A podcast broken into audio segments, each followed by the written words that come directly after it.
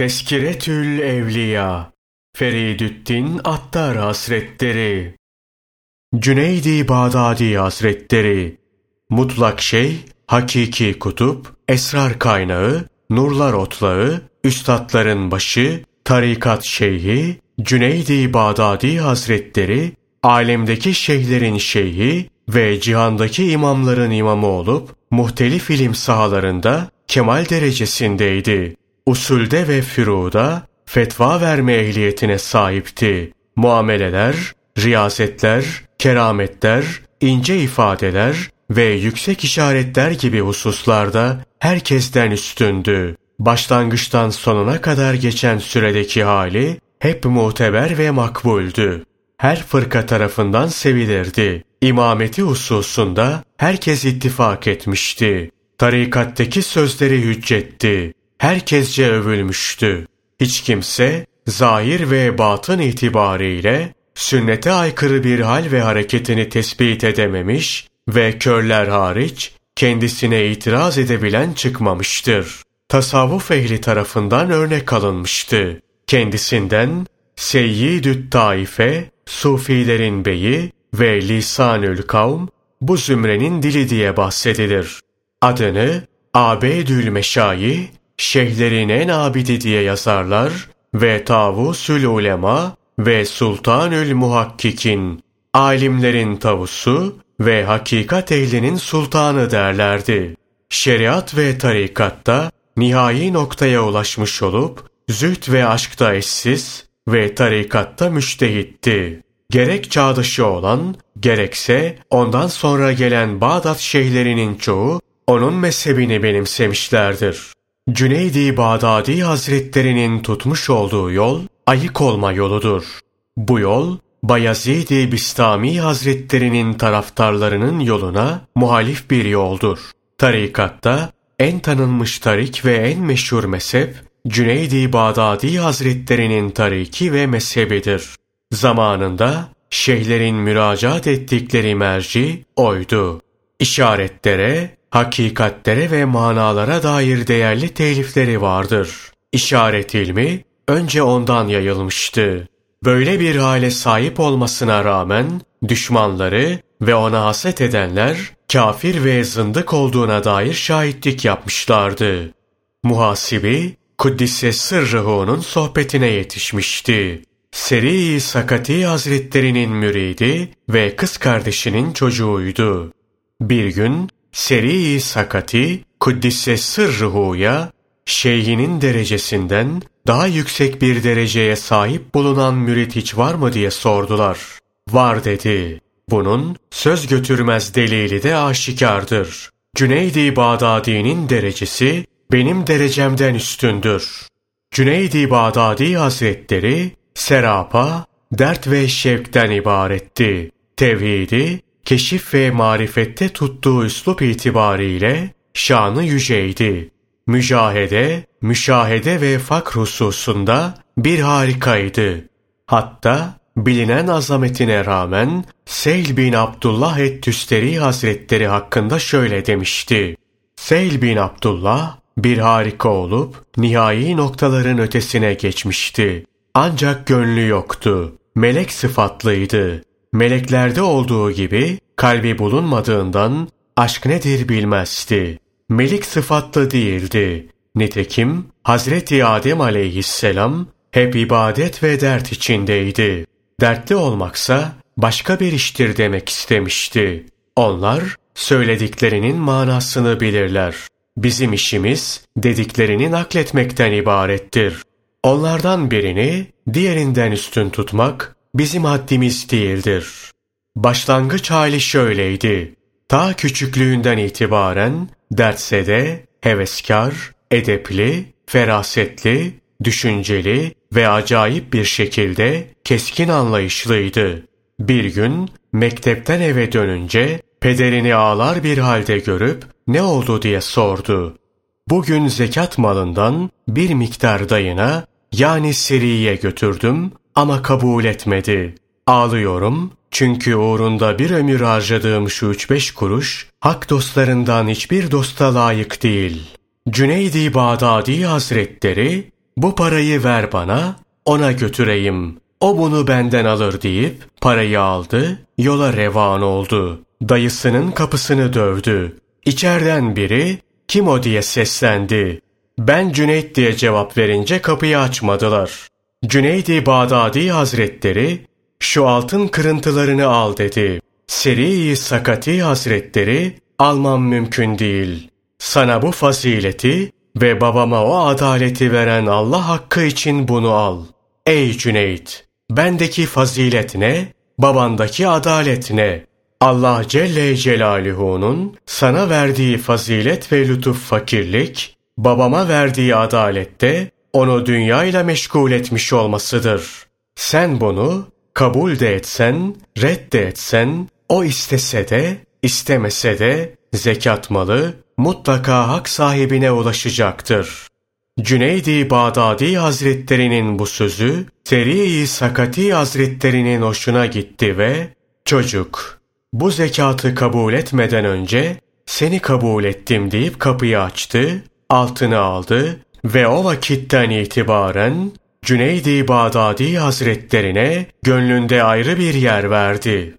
Cüneydi Bağdadi Hazretleri daha yedi yaşındayken Seri-i Sakati Hazretleri onu alıp hacca götürdü. Mescidi Haram'da 400 pir arasında şükür meselesi etrafında konuşuluyor, şükrün ne olduğunu şerh ve izah için herkes bir şey söylüyordu. Neticede 400 ayrı görüş ortaya çıktı. Seri-i Sakati Hazretleri, Cüneydi Bağdadi Hazretlerine bu konuda sen de bir şey söyle dedi. Cüneydi Bağdadi Hazretleri, şükür, Yüce Allah'ın sana verdiği nimete karşılık ona asi olmaman ve nimetini günah için sermaye yapmamandır dedi. Cüneydi Bağdadi Hazretleri bunu söyler söylemez 400 pirin her biri ey sıddıkların göz nuru aferin maksadı gayet güzel ifade ettin dediler ve bu meselenin bundan daha güzel tarif edilemeyeceği hususunu ittifak ettiler. Nihayet Seri-i Sakati Hazretleri, ey çocuk korkarım ki senin haktan nasibin lisandan ibaret olacak dedi. Cüneydi Bağdadi Hazretleri diyor ki, Seri-i Sakati Hazretlerinin söylemiş olduğu bu söze baktım ve ağladım durdum. Sonra Şeyh Hazretleri bu hikmet sana nereden geliyor dedi. Ben de meclislerinde bulunmaktan karşılığını verdim. Sonra Bağdat'a döndü. Cam alıp satardı. Her gün dükkana gelip kepenkleri çeker ve 400 rekat namaz kılardı. Bir müddet böyle geçti. Sonra dükkanı tamamen bıraktı. Seri-i Sakati Hazretlerinin evinin avlusunda bulunan bir hücreye çekilip burada oturdu, kalp murakabesiyle meşgul oldu. Hatrından, haktan gayri bir şeyin geçmemesi için aynı murakabede seccadeyi serdi. 40 yılda böyle oturdu.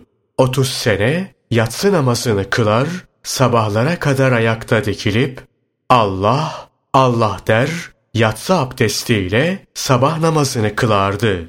Cüneydi Bağdadi Hazretleri diyor ki, 40 yıl bu minval üzere geçtikten sonra işim tamam, maksada erdim diye bende bir kanaat hasıl oldu. Derhal hatiften bir sesin ''Ya Cüneyt, belindeki zünnarın ucunu gözünün önüne sereceğimiz zaman gelmiştir.'' dediğini işittim. O vakit ''Ya Rab, Cüneyt ne günah işledi ki böyledir.'' dedim. Şöyle bir nida işittim. ''Sen varsın ya, günah olarak bu yeter. Vücudunu istemenden daha büyük günah olmaz ki.''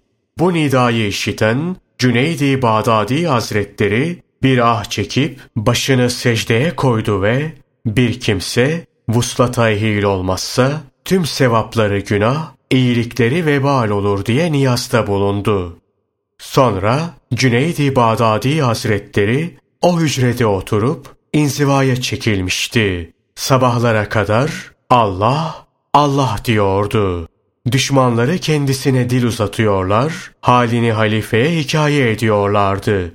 Ama halife ortada delil olmadan onu bundan men edemeyiz diyordu. Halifenin 3000 kızıl altına satın aldığı ve güzellikte bir eşi daha bulunmayan bir cariyesi vardı. Halife bu kıza aşıktı. Halifenin emri üzerine bu kızı fevkalade güzel elbiseler ve gayet değerli mücevherlerle süsleyip Cüneydi Bağdadi Hazretlerinin yanına gönderdiler ve Cüneydi Bağdadi'nin yanına gidip yüzünü aç.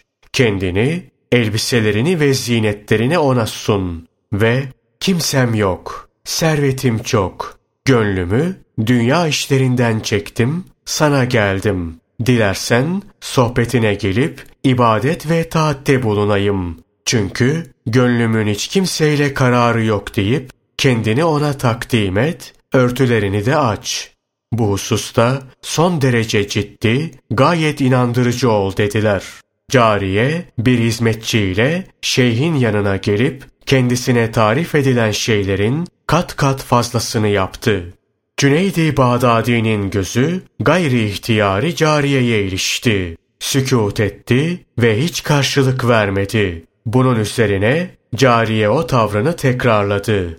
Cüneydi Bağdadi Hazretleri başını öne eğmişti. Birden başını kaldırıp bir ah çekti ve cariyeye üfledi. Cariye derhal olduğu yere düşüp can verdi. Hizmetkar hemen gidip durumu halifeye arz etti. Halifenin canına ateş düşmüş, yaptığına pişman olmuştu. Erlere yapılmaması gerekeni yapan, görülmemesi lazım geleni görür deyip kalktı ve Cüneydi Bağdadi Hazretlerinin yanına vardı. Böylesi birinin huzuruna gitmek lazım diyordu. Sonra Cüneydi Bağdadi Hazretlerine Ey şeyh! Böylesine güzel bir sureti ve nazenin bir cariyeyi yakmaya gönlün nasıl razı oldu? Ey müminlerin emiri! Senin müminlere olan şefkatin 40 yıl çile çekerek, uykusuz kalarak ve canımı dişime takarak kazandığım şeyi berbat etmekten mi ibaret? Arada Allah var. Ben kim oluyorum? Öyle yapma ki böyle yapmasınlar. Bundan sonra Cüneydi Bağdadi Hazretlerinin işi büyüdü. Ünü alemi tuttu. Her neyle imtihan etseler bin katını söyleyip altından kalkardı. Vaz etmeye başladı. Bir zamanlar bu hususta Abdal'dan 30 kişi sen bize senin halkı hakka davet etmen uygundur diye işaret etmeden biz vaaz edip halka hitap etmedik demişti. 200 pirin hizmetinde bulundum. Bunların yedi tanesinden fazlası örnek alınmaya yaraşır bir halde değildi. Biz bu tasavvufu dedikoduyla elde etmedik. Cenk ve harple kazanmadık. Lakin aç ve uykusuz kalarak, dünyadan el etek çekerek, sevilen ve göze hoş görülen şeylerden koparak bulduk. Çünkü tasavvuf, Allah Teala ile olan muamelenin saflığından ibarettir. Bunun aslı da dünyadan el etek çekmektir. Bu yolda sağ elinde Yüce Allah'ın kitabını, sol elinde Hazreti Mustafa sallallahu aleyhi ve sellemin sünnetini tutan kimseler yürür. Şüphe çukuruna ve bidat karanlığına düşmemek için bu iki meşalenin ışığında yürümek icap eder. Usulde, firuda ve çilekeşlikte şeyhimiz Emiril Müminin Ali Murtaza radıyallahu anh'tır. Yapmış olduğu savaşlarla ilgili Hazreti Ali radıyallahu anh'tan öyle şeyler nakil ve hikaye edilmektedir ki bunları dinlemeye kimsenin takati yetmez. Çünkü o Allah Teala'nın kendisine çok miktarda ilim ve hikmet ikram ettiği bir emirdi. Eğer Hazreti Ali radıyallahu anh keramet ve ilahi inayetle aşağıdaki sözü söylemeseydi acaba tarikat sahipleri ne yaparlardı? Bu söz Yüce Allah Celle Celaluhu'yu neyle tanıdın sorusuna Hazreti Ali radıyallahu anh'ın verdiği şu cevaptı. Allah'ı bana marifet lütfedip kendini şu şekilde tarif etmesiyle tanıdım. O benzeri olmayan bir Allah'tır. Onu bulmak hiçbir şekilde mümkün değildir. Hiçbir mahluka kıyas olunamaz. Uzaklığında yakın, yakınlığında uzaktır. Her şeyden yücedir. Onun altında arş gibi bir şey var denemez. Ne bir şeydendir, ne bir şey gibidir. Ne bir şeydedir, ne de bir şeyledir. Takdis ederim o Allah'ı ki böyledir ve ondan başka böyle olan hiçbir şey yoktur. Hazreti Ali radıyallahu anh'ın bu sözünün açıklanması ciltler doldurur. Anlayan anlar. On bin müridi Cüneydi Bağdadi Hazretleri ile birlikte dürüstlük yoluna çektiler. Hak yola sevk ettiler. Marifet itibariyle ağırladılar. Hepsini Kahr denizine daldırıp suya verdiler. Tümünü suyun dibinde bıraktılar. Cüneydi Bağdadi Hazretlerini suyun üzerine çıkardılar. Bu suretle onun alemin güneşi olmasını irade ettiler. Bin yıl yaşasam amelimden zerre kadar eksiltmem. Meğer ki amelle arama şer'i bir mazeret ve engel girsin.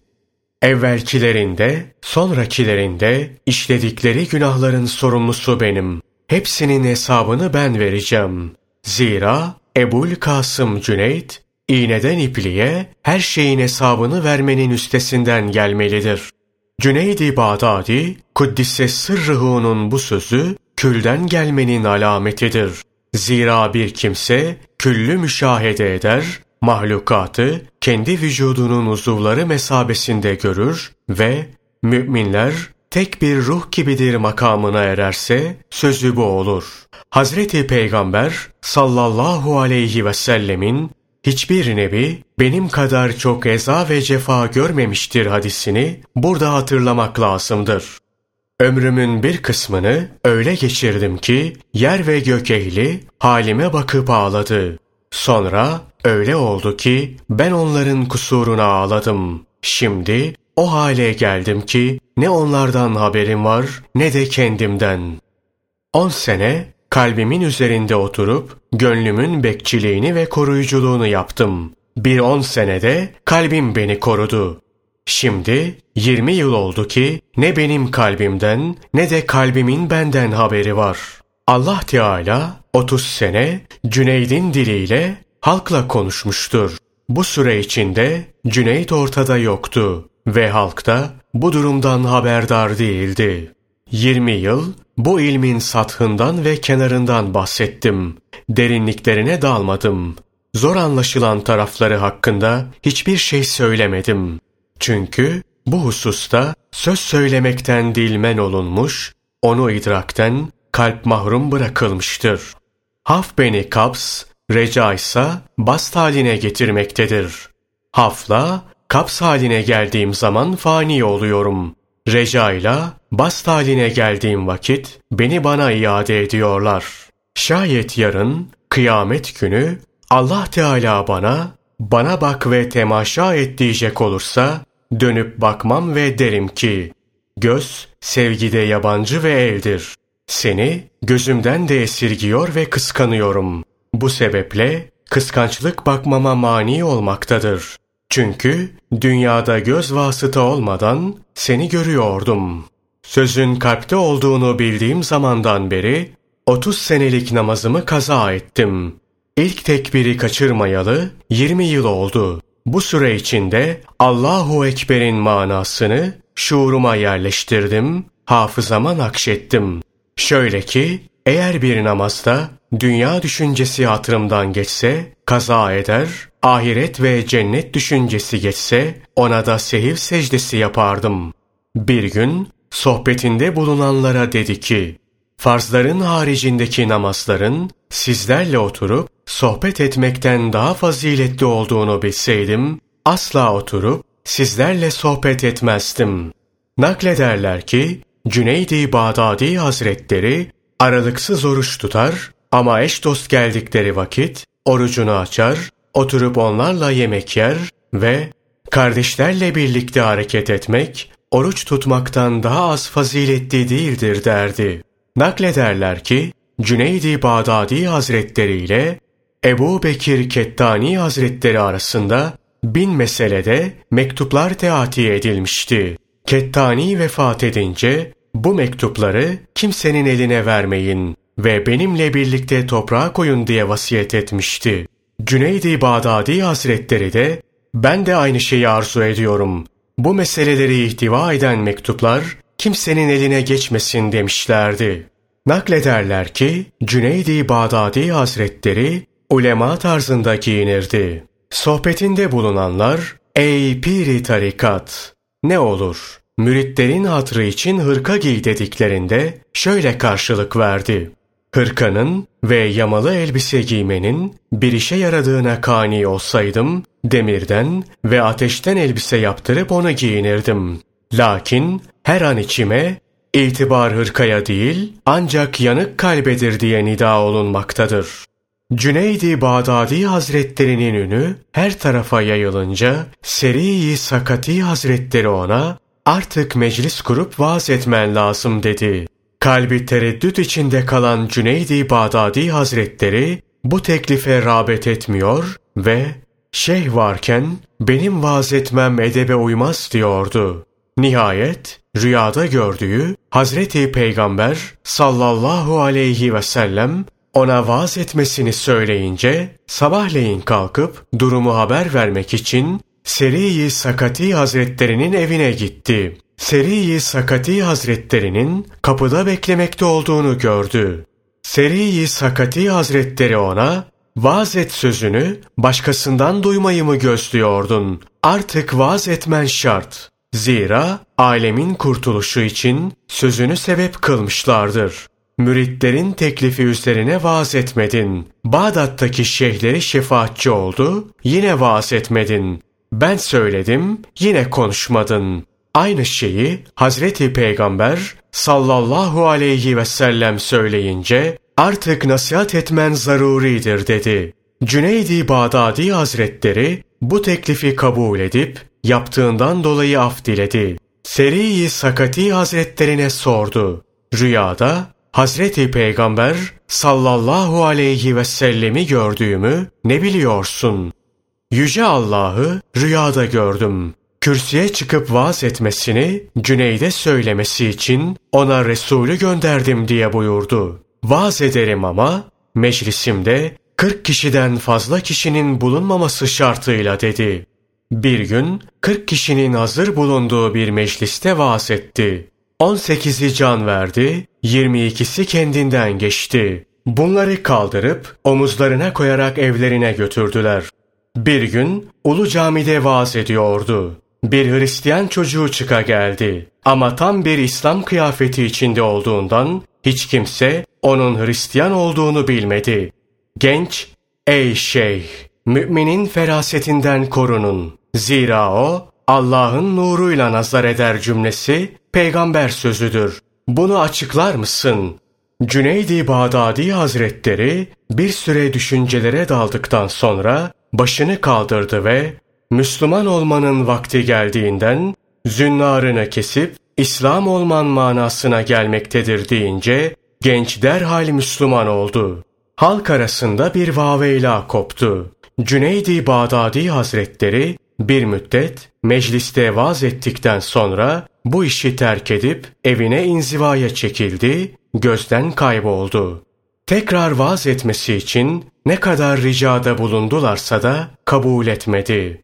Kendimi mahvetmemek daha çok hoşuma gidiyor diyordu. Bir süre geçtikten sonra kimse bir şey söylemeden kendi kendine kürsüye çıkıp vaaz etmeye başlayınca sordular.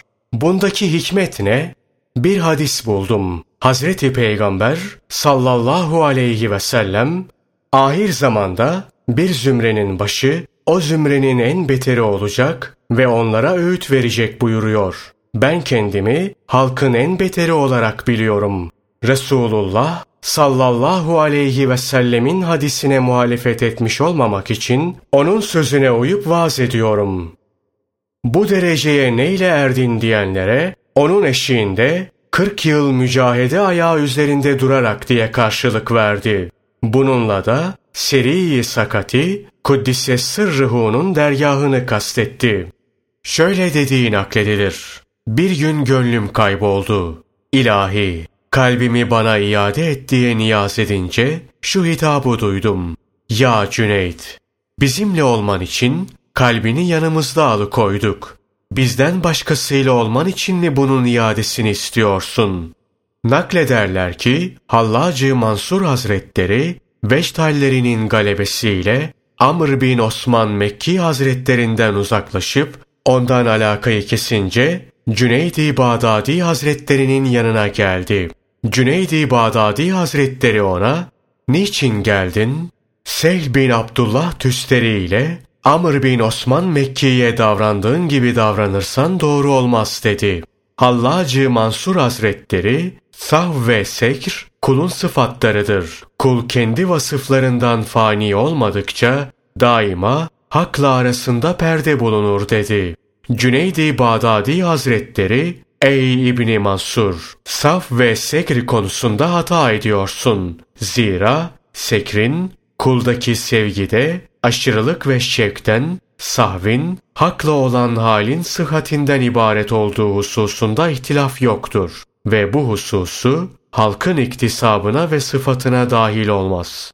Ey hallaç! Konuşmanda birçok manasız ifade, fuzuli ve lüzumsuz şey görüyorum dedi. Cüneydi Bağdadi Hazretlerinin şöyle dediği nakledilir. Çölde deve dikeni ağacının altında oturan bir genç görmüş ve seni buraya oturtan şey nedir demiştim. Genç, bir manevi halim vardı, burada yitirdim. Onu tekrar ele geçirene kadar buradan ayrılmayacağım dedi.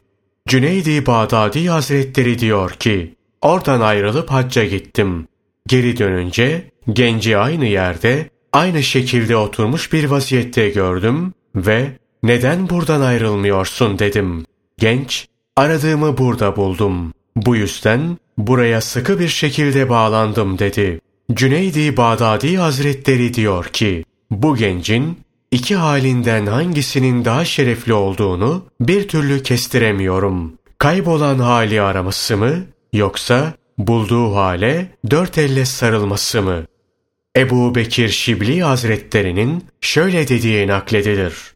Eğer Hak Teâlâ kıyamet günü beni cennetle cehennemi tercih arasında muhayyer bırakırsa ben cehennemi tercih ederim. Çünkü cennet benim muradımdır.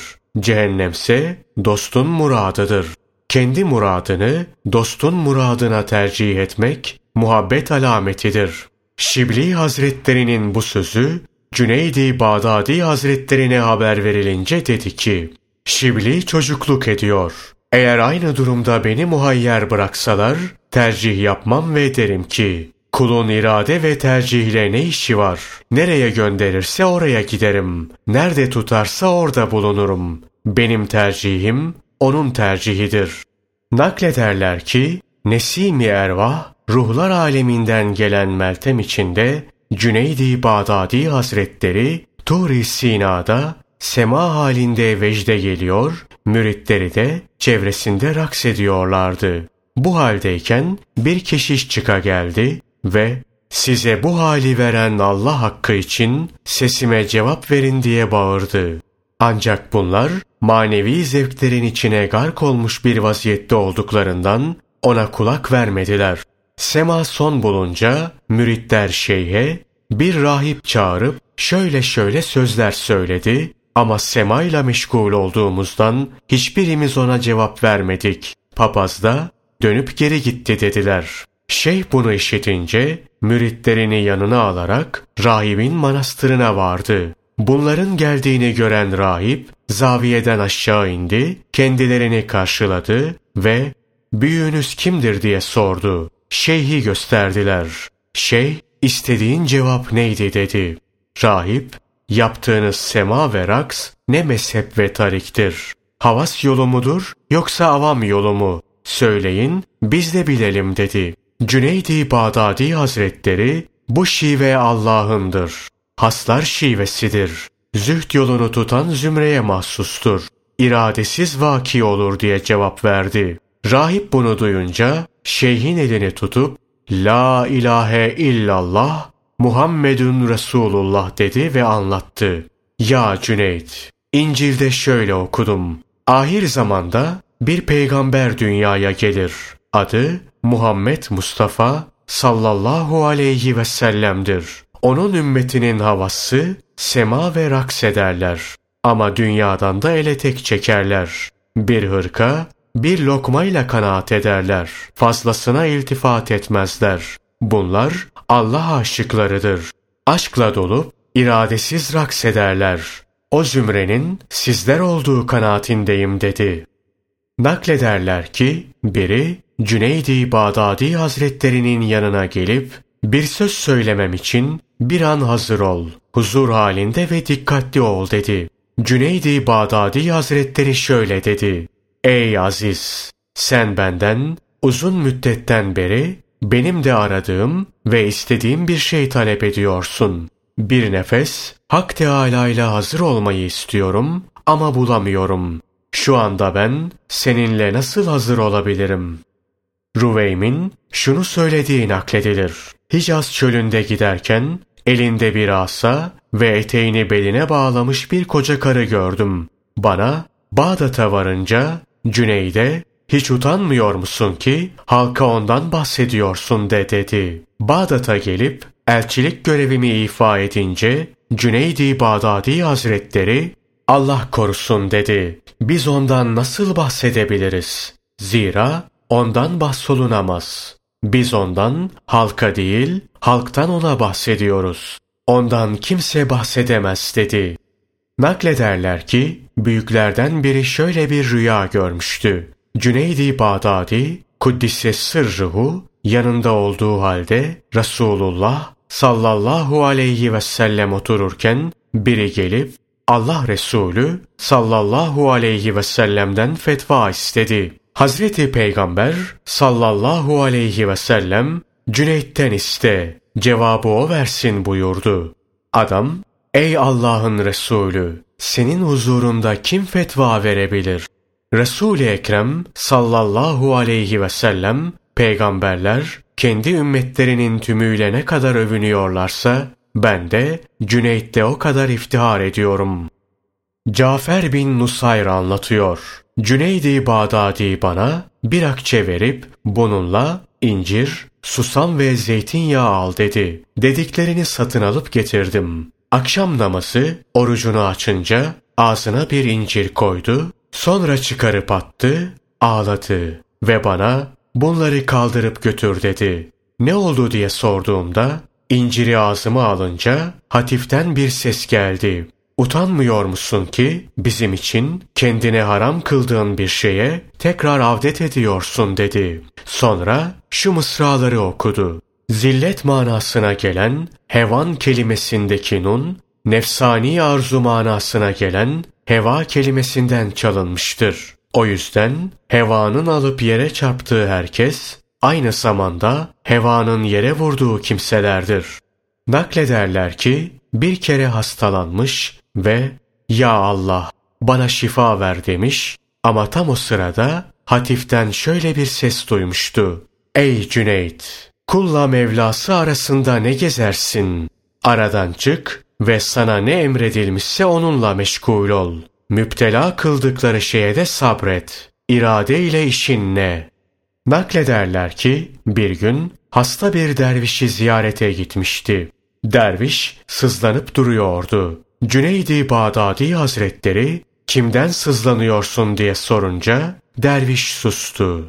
Cüneydi Bağdadi Hazretleri bu sefer şimdi kimle sabrediyorsun? Kendinle mi, Rabbinle mi diye sordu.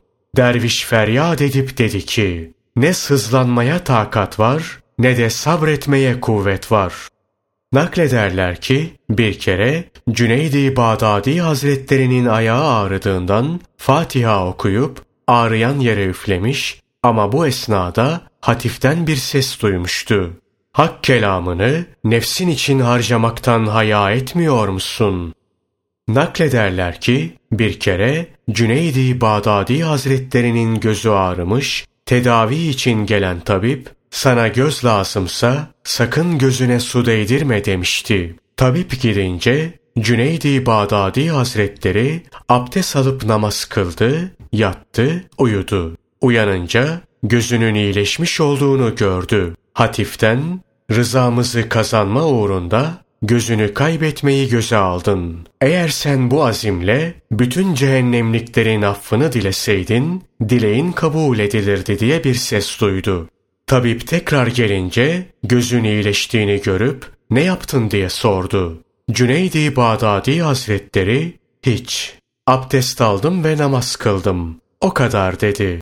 Tabip Hristiyandı. Derhal iman getirip bu mahlukun değil, Halık'ın ilacıdır. Gözünde dert olan sen değil, benim. Tabip ben değil, sensin dedi. Naklederler ki, büyüklerden biri, Cüneydi Bağdadi Hazretlerinin yanına geldiği vakit, İblisin onun yanından kaçtığını görmüştü.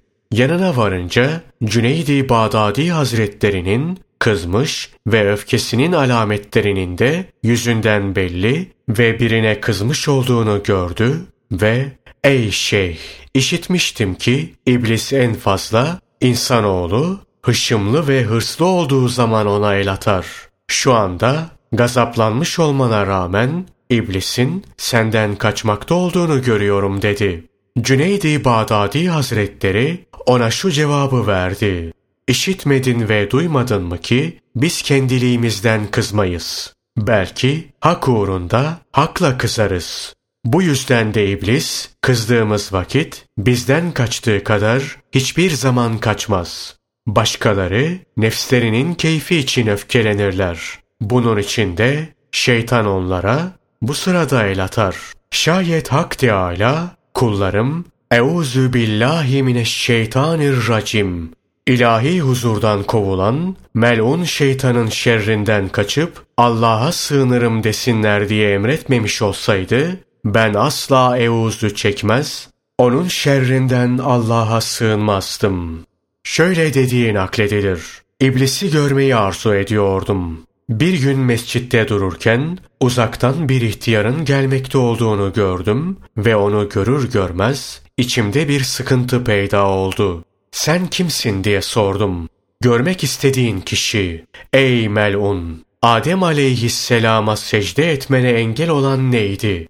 Ey Cüneyt! Sen ne zannediyorsun? Ben ondan başkasına hiç secde eder miyim? Sen hiç ondan başkasına secde ettin mi? Cüneydi Bağdadi Hazretleri, İblisin bu sözü beni hayretlere düşürdü diyor. O sırada ona şunu söylemem için ruhuma nida geldi. Yalan söylüyorsun. Şayet onun kulu olsaydın, emrine boyun eğip iradesinin dışına çıkmaz ve yasakladığı şeye yaklaşmazdın. İblis bunu işitince esefinden bir çığlık attı ve billah yaktın beni deyip kayıplara karıştı. Naklederler ki bir gün Ebu Bekir Şibli Hazretleri La havle ve la kuvvete illa billah deyince Cüneydi Bağdadi Kuddisse sırruhu bu canı sıkılanların söylediği bir sözdür.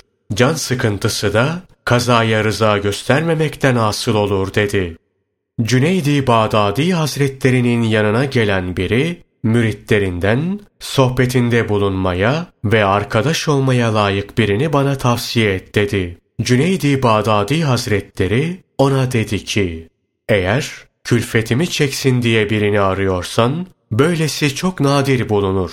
Külfetini çekeyim diye birini arıyorsan, bu cins biraderler yanımda pek çoktur. Naklederler ki, bir gece bir müridiyle yolda giderken, bir köpek havlayıp ışımla saldırınca, Cüneydi Bağdadi Hazretleri, lebbeyk, lebbeyk, buyur, emrine amadeyim diye karşılık verdi. Mürit, bu ne haldir deyince Cüneydi Bağdadi Hazretleri dedi ki, köpeğin hiddetli bir şekilde havlamasını Allah Teala'nın kahrından gördüm. Onun sesini Allah Teala'nın kudretinden duydum. Arada köpeği de görmedim. O yüzden lebbeyk diye cevap vermem zaruri oldu. Bir gün hıçkıra hıçkıra ağladığını görenler bu ağlamanın sebebi nedir diye sorduklarında dedi ki, eğer bela bir ejderha olsa, kendini ona lokma yapan ilk kimse ben olurdum. Bununla beraber tüm ömrümü bela aramakla geçirdim. Ama bana hala belamıza değecek kadar kulluğun yok diyorlar. Cüneydi Bağdadi Hazretlerine can verme esnasında Ebu Said'de pek çok veştalleri görülmüştü dediklerinde şöyle dedi. Şayet ruhundaki iştiyakından dolayı uçsaydı, bunda bile şaşılacak bir şey olmazdı. Ebu Said'in bulunduğu makam, ne makamıydı sorusuna cevabı, muhabbetin son haddi. Bu makam, gayet aziz ve pek değerlidir. Burada bütün akıllar batmış ve tüm nefsler unutulmuş bir haldedir. Marifetteki en yüce makam budur.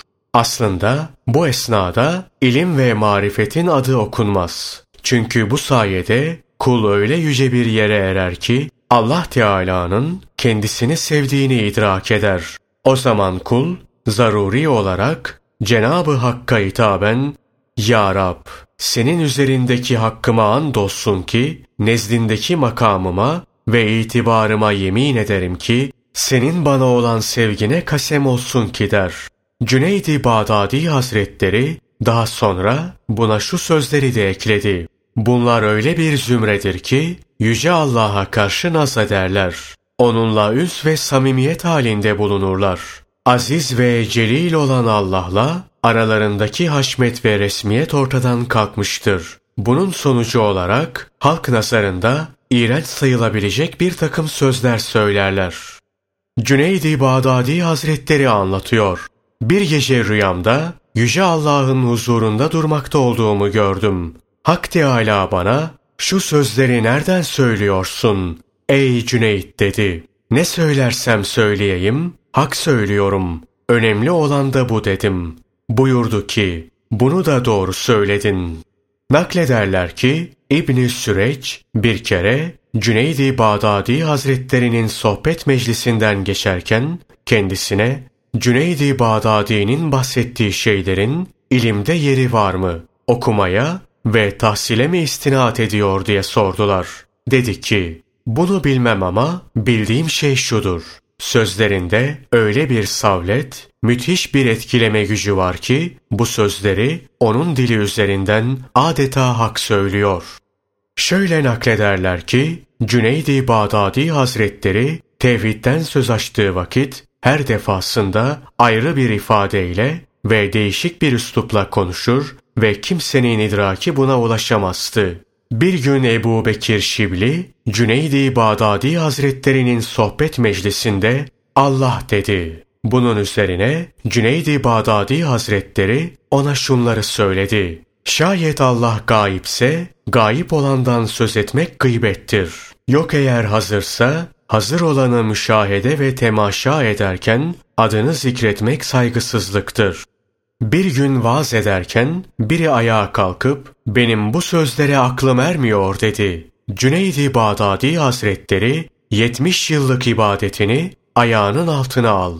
Zira bu hakikatle arana perde oluyor dedi. Adam aldım gitti. Ama yine de aklım ermiyor dedi. Cüneydi Bağdadi Hazretleri dedi ki, bu sefer başını ayağının altına al. Eğer yine ermezse o vakit bunun günahını benden bil. Bir gün Cüneydi Bağdadi Hazretlerinin vaaz meclisinde bulunan bir zat onu uzun uzadıya övdü durdu. Bu sözleri dikkatle dinleyen Cüneydi Bağdadi Hazretleri dedi ki, Söylediklerinin hiçbiri bende yok. Sen Allah Celle Celaluhu'dan bahsedip onu methu sena ediyordun. Naklederler ki meclisinde bulunanlardan biri kalkıp gönül hangi vakitte hoş ve huzurlu olur dedi. Cüneydi Bağdadi Hazretleri cevap verdi. O gönül olduğu vakit. 500 sarı altın getirip önüne koyan şahsa Cüneydi Bağdadi Hazretleri sordu. Bundan başka bir şeyin var mı? Evet çok. Sana daha fazlası lazım mı? Tabii. O halde bunları kaldırıp götür. Zira bunlara benden çok sen muhtaçsın. Çünkü benim hiçbir şeyim yok ve bununla beraber bunlar da bana lazım değil. Naklederler ki namazdan sonra mescitten çıkan Cüneydi Bağdadi Hazretleri kalabalık bir topluluk gördü ve yüzünü müritlerine döndürüp dedi ki, bütün bunlar yerleri cennet olan ayak takımıdır. Hakkın huzurunda bulunanlar ve onun mutlak cemalini temaşa edenler ayrı bir zümredir. Naklederler ki adamın biri kalkıp Cüneydi Bağdadi Hazretlerinin meclisinde dilendi. Bu durumu gören Cüneydi Bağdadi Hazretleri hatrından adamın vücudu sıhhatli, çalışıp kazanabilir. Hal böyleyken niçin dileniyor ve bu zillete katlanıyor diye bir fikir geçti. O gece rüyasında üzeri örtülü bir tepsinin önüne konulup kendisine haydi ye denildiğini gördü.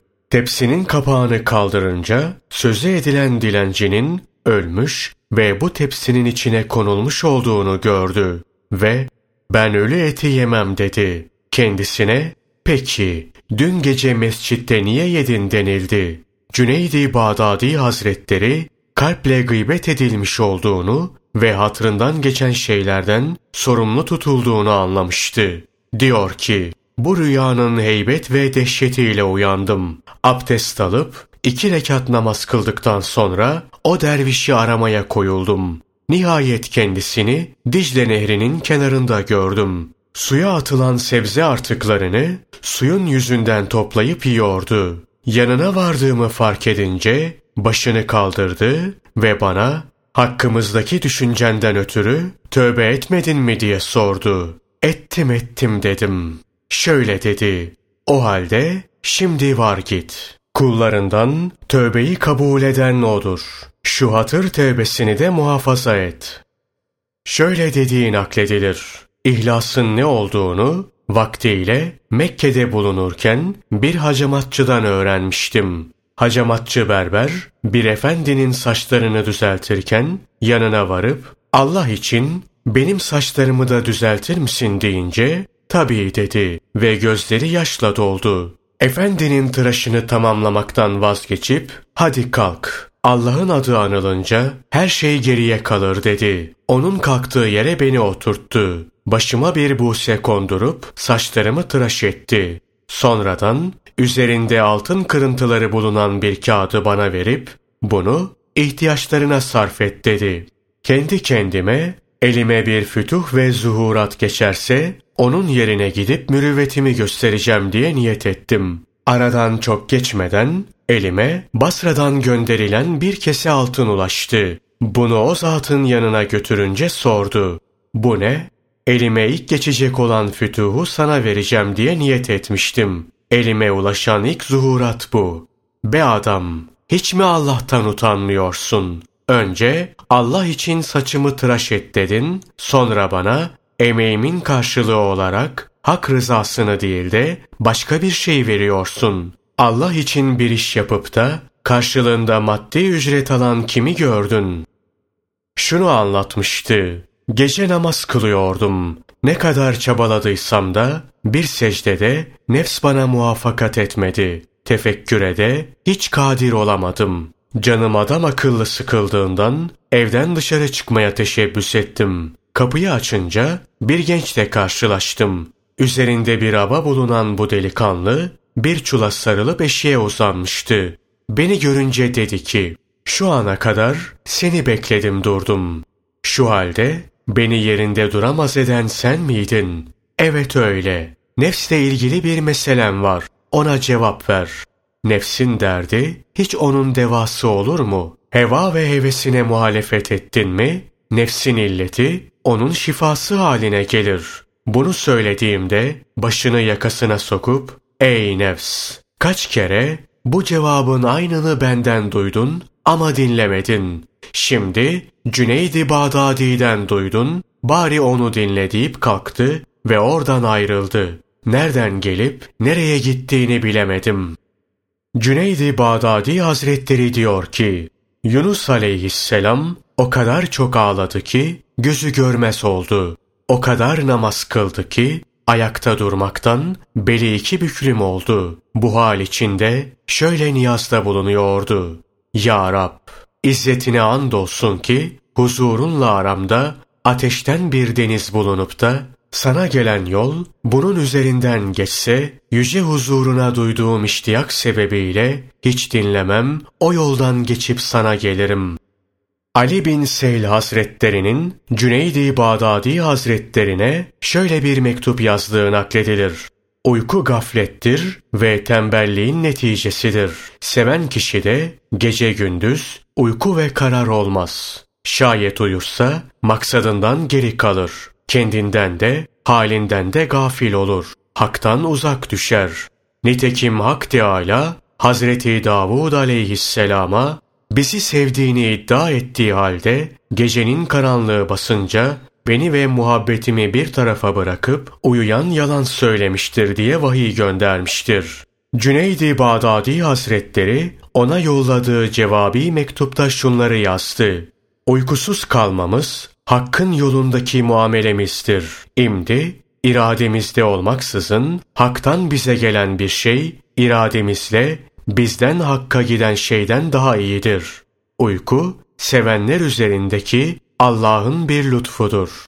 Şaşılacak şeydir ki Cüneydi Bağdadi Hazretleri sav sahibi olduğu halde bu mektupta sekrehlini kayırmaktadır. Burada onun maksadı alimin uykusu ibadettir hadisine veya gözlerim uyur ama gönlüm uyumaz hadisine temas ve işaret olabilir.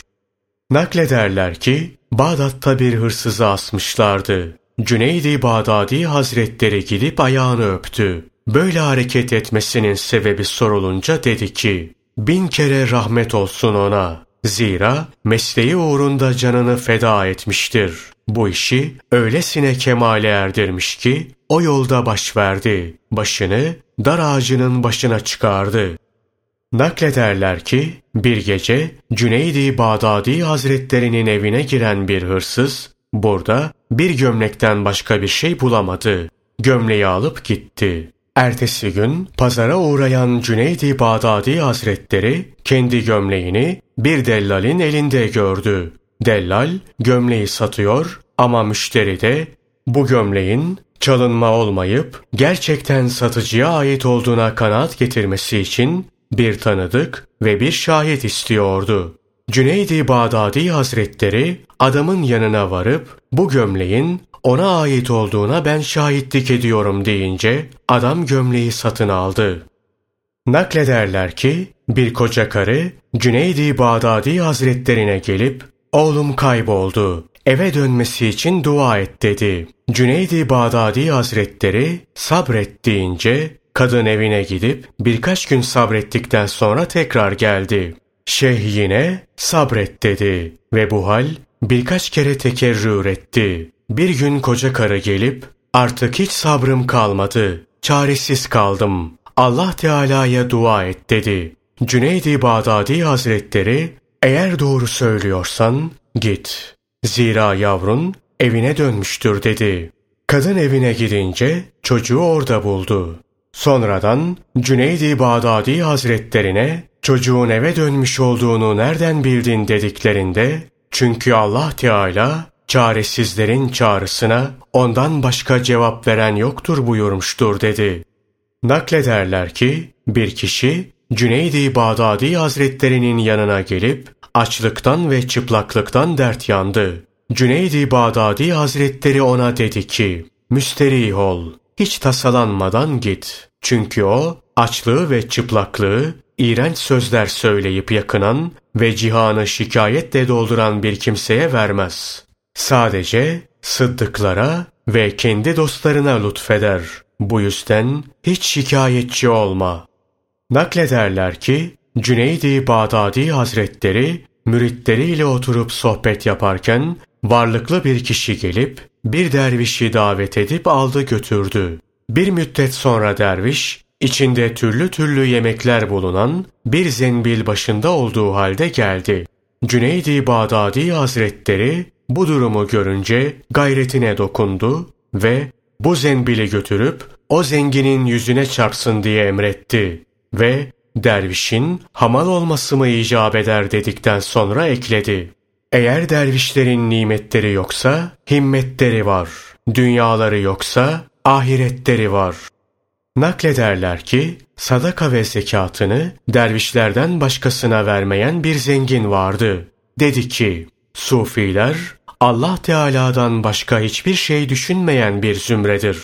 Bir ihtiyaçları çıkınca düşünceleri dağılacağından Cenab-ı Hak'tan geri kalırlar. Ben bir tek kalbin Hak Teâlâ'ya yönelmesini temin etmeyi, düşüncesi dünya olan bin kalbe tercih ederim. Bu söz Cüneydi Bağdadi Hazretlerine nakledilince bu hak dostlarından bir zatın sözüdür dedi. Sonra tesadüfen bu zat iflas etti. Bunun sebebi de dervişlere sattığı şeylerin bedelini almamasıydı. Cüneydi Bağdadi Hazretleri ona bir miktar mal verdikten sonra senin gibi bir ere ticaret ziyan vermez dedi. Naklederler ki çok zengin bir mürit bütün servetini şeyhin uğrunda harcamış bir ev hariç elinde avucunda hiçbir şey kalmamıştı. Mürit Cüneydi Bağdadi Hazretlerine ''Ya şeyh bu evi ne yapayım?'' diye sordu. Cüneydi Bağdadi Hazretleri işinin neticelenmesi için onu da satıp parasını getir dedi. Mürit gidip evi sattı, altınları alıp şeyhe geldi. Şeyh, bu altınları götürüp Dicle nehrine at dedi. Mürit, altınları götürüp Dicle'ye attıktan sonra dönüp şeyhin huzuruna geldi. Ama şeyh onu yanından kovdu, kendisine yabancı gibi davrandı ve bunu benden defedin dedi. Adam kaç kere şeyhe geldiyse her defasında sürüldü. Şeyh bu hareketiyle ben senin uğrunda bunca altını elden çıkardım deyip sakın kendini beğenme ve bencillik etme demek istedi. Ama böyle yapa yapa müridin hali düzelip işi yoluna girince kendisini kabul etti. Naklederler ki Cüneydi Bağdadi Hazretlerinin meclisinde bir gençte bir hal zahir oldu. Genç tövbe edip elinde avucunda bulunan şeyleri yağmaya verdi, hak sahiplerinin haklarını ödedi. Şeyhin huzuruna götürmek üzere yanında bin altın alı koydu. Kendisine o hazret dünyayı kabul eden bir hazret değildir. O hazreti böyle şeylere bulaştırmak kabil değildir denildi. Adam altınları alıp Dicle'nin kenarına oturdu ve elinde hiç altın kalmayana kadar teker teker hepsini nehrin sularına attı. Sonra kalkıp hankaha vardı. Cüneydi Bağdadi Hazretleri onu görünce bir kere atılması gereken bir adımı sen bin kere atar mısın? Git buradan. Çünkü bize yaramazsın. Bunların hepsini toptan ve birden suya atayım diye hiç kalbinden geçmedi mi? Eğer bu yolda da hesabı böyle yapacaksan buradan defolup git. Zira bu anlayışınla hiçbir yere varamazsın. Derhal geri dönüp çarşı ve pazardaki işinle meşgul ol. Çünkü hesap yapmak ve fayda gözetmek ancak çarşı ve pazarda uygun olur dedi. Naklederler ki müridin biri artık kemal mertebesine erdim. Yalnız kalmam benim için daha iyidir şeklinde bir hayale kapılmış, bir köşeye çekilip bir müddet burada tek başına oturmuştu. Zamanla öyle oldu ki kendisine her gece bir aslan veya deve getiriyor, onu buna bindirip haydi seni cennete götürüyoruz diyorlardı. O da aslanın sırtına atlayıp gayet hoş ve güzel bir yere gidiyordu. Burada genç ve güzel kişiler, nefis yemekler ve gürül gürül akan sular vardı. Seher vaktine kadar burada kaldıktan sonra uyuyakalır, uyandığı vakitte kendini zaviyesinde bulurdu. Neticede onda bir benlik belirdi. Kendini büyük görme sevdasına kapıldı. Böyle bir davayla ortaya çıktı ve beni her gece cennete götürüyorlar demeye başladı. Onun bu yoldaki sözleri Cüneydi Bağdadi Hazretlerine anlatınca kalkıp zaviyesine vardı. Onu korkunç bir kibir ve gurur içinde gördü. Halini sordu. O da başına gelenlerin hepsini bir bir anlattı. Cüneydi Bağdadi Hazretleri ona bu gece seni oraya götürdükleri zaman üç kere La havle ve la kuvvete illa billahil aliyyil azimde diye tavsiyede bulundu. Gece olunca onu yine alıp götürdüler. Diğer taraftan bu zat Cüneydi Bağdadi Hazretlerini kalben ret ve inkar ediyordu. Her zamanki yere varınca Cüneydi Bağdadi'yi tecrübe etmiş olmak için La Havle duasını okudu. Derhal etrafındaki topluluk bir gürültü koparıp oradan gittiler. Dikkat edince kendisinin de mezbelelikte bulunduğunu ve önüne gebermiş hayvan kemiklerinin konulmuş bulunduğunu gördü. Hatasını anlayıp tövbe etti. Şeyh Cüneyt, Kuddisse Sırrıhu'nun sohbetine aralıksız devam etti ve mürid için yalnızlığın zehir olduğunu anladı. Naklederler ki Cüneydi Bağdadi Hazretleri vaaz ederken naralar atan bir müridin bulunduğunu görüp onu bundan men etti ve eğer bir daha nara atarsan seni terk ederim, yanıma yaklaştırmam dedi. Sonra şeyh konuşmasına devam etti. Bu zat Cüneydi Bağdadi Hazretlerini dinlerken nara atmamak için kendini zapt etmeye çalışıyordu. Ancak hali öyle bir raddeye ulaştı ki daha fazla takat getiremeyerek çatladı ve mahvolup gitti. Yanına vardıklarında müridin abası içinde yanıp kül olduğunu gördüler.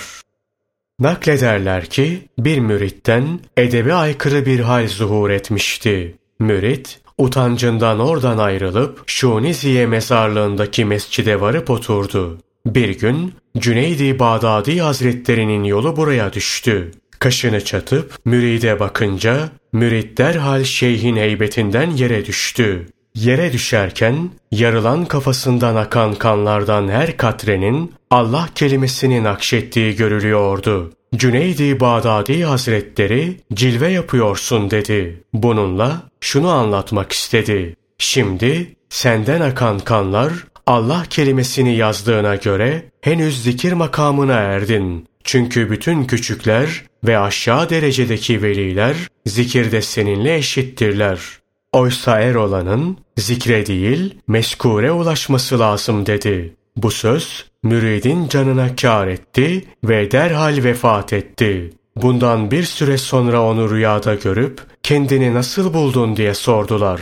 Dedi ki uzun yıllardan beri gidiyorum. Şimdi küfrümün başına ulaştım. Küfrümü de dinimi de gördüm. Heyhat! Bunlar hep oyundur. Naklederler ki Cüneydi Bağdadi Hazretlerinin Basra'da bir müridi vardı. Meğer bir gün halvette bir günah iş yapmayı düşündü. Aynaya bakınca yüzünün siyahlaşmış olduğunu gördü ve şaşkına döndü. Beyazlaştırmak için hangi çareye başvurduysa fayda etmedi. Utancından üç gün üç gece yüzünü kimseye göstermedi. Bu sürede o siyahlık kendiliğinden yavaş yavaş azaldı. Bir gün aniden biri gelip kapıyı çaldı. Mürit cevap verdi. Kim o? Sana Cüneydi Bağdadi Hazretlerinden mektup getiren biri. Mürit mektubu alıp okudu. Şöyle yazıyordu. İzzet sahibi Allah'ın huzurunda niçin edepli hareket etmiyorsun? Teslimiyet göstersen olmaz mı? Üç gündür yüzündeki karayı ak hale getirmek için çamaşırcılık yapmam lazım geliyor. Naklederler ki Cüneydi Bağdadi Hazretlerinin bir müridi vardı. Bir gün onu kendisine leke olacak bir durumda yakalamışlardı. Bundan utanan mürit oradan ayrıldı ve bir daha hankaha gelmedi. Aradan bir müddet geçtikten sonra sohbet arkadaşlarıyla çarşıdan geçen Cüneydi Bağdadi Hazretlerinin gözüne iyileşince mürit durumu fark edip tabanları yağladı. Cüneydi Bağdadi Hazretleri yanındaki arkadaşlarına dönüp siz geri dönün benim tuzaktan bir kuşum kaçmış deyip onu takip etmeye başladı. Geri dönüp bakan mürit şeyhin kendisini takip ettiğini görünce adımlarını sıklaştırdı. Gide gide bir çıkmaz sokağa girdi. Şeyhten utandığı için yüzünü duvara çarptı. Birden şeyhin kendisine ulaştığını görünce nereye gidiyorsun dedi. Cüneydi Bağdadi Hazretleri mürit başını duvara vurduğu zaman şeyh işe yarar deyip müridi aldı ve hankaha götürdü. Şeyhin ayaklarına kapanan mürit yaptığına tövbe etti, af diledi. Bu manzarayı gören halkın yürekleri yumuşadı, pek çok tövbe ettiler. Naklederler ki Cüneydi Bağdadi Hazretleri bir müridiyle çölde giderken müridin yakasının bir kısmı yırtıldı. güneş bağrını kızarttı ve yaktı. Yanan yerden kan akınca, müridin ağzından gayri ihtiyari, bugün hava sıcak sözleri çıkıverdi. Bunun üzerine şeyh ona heybetli bir şekilde baktıktan sonra sen sohbete ehil değilsin deyip kendisini terk etti. Naklederler ki Cüneydi Bağdadi Hazretlerinin bütün müritlerinden daha fazla değer verdiği bir müridi vardı. Diğer müritler onun halini kıskanıyorlardı. Ferasetiyle bunu anlayan şey, onun edebi ve anlayışı hepinizinkinden ziyade olduğundan nazarımızı ona çevirmişizdir. Bu durumun size de malum olması için imtihan yapacağım deyip kendisine yirmi kuş getirmelerini emretti. Sonra her biriniz bir kuş alarak hiç kimsenin görmediği bir yere gidiniz. Kuşları orada boğazlayıp getiriniz dedi. Müritlerin her biri bir kuş alıp gitti, kesti ve geri geldi. Sadece o mürit kuşu kesmeden sağ olarak geri getirdi. Şeyh sordu. Niçin kuşu kesmedin? Mürit, çünkü şeyh hiç kimsenin görmediği bir yerde kesmemizi emretmişti. Ve ben her nereye gittimse Allah Teala'yı orada hazır ve nazır gördüm dedi. Şeyh bunun nasıl bir kavrayışa sahip olduğunu ve bu bakımdan diğerleriyle arasındaki farkı gördünüz mü dedi. Bunun üzerine müritler yaptıklarına pişman olup af dilediler.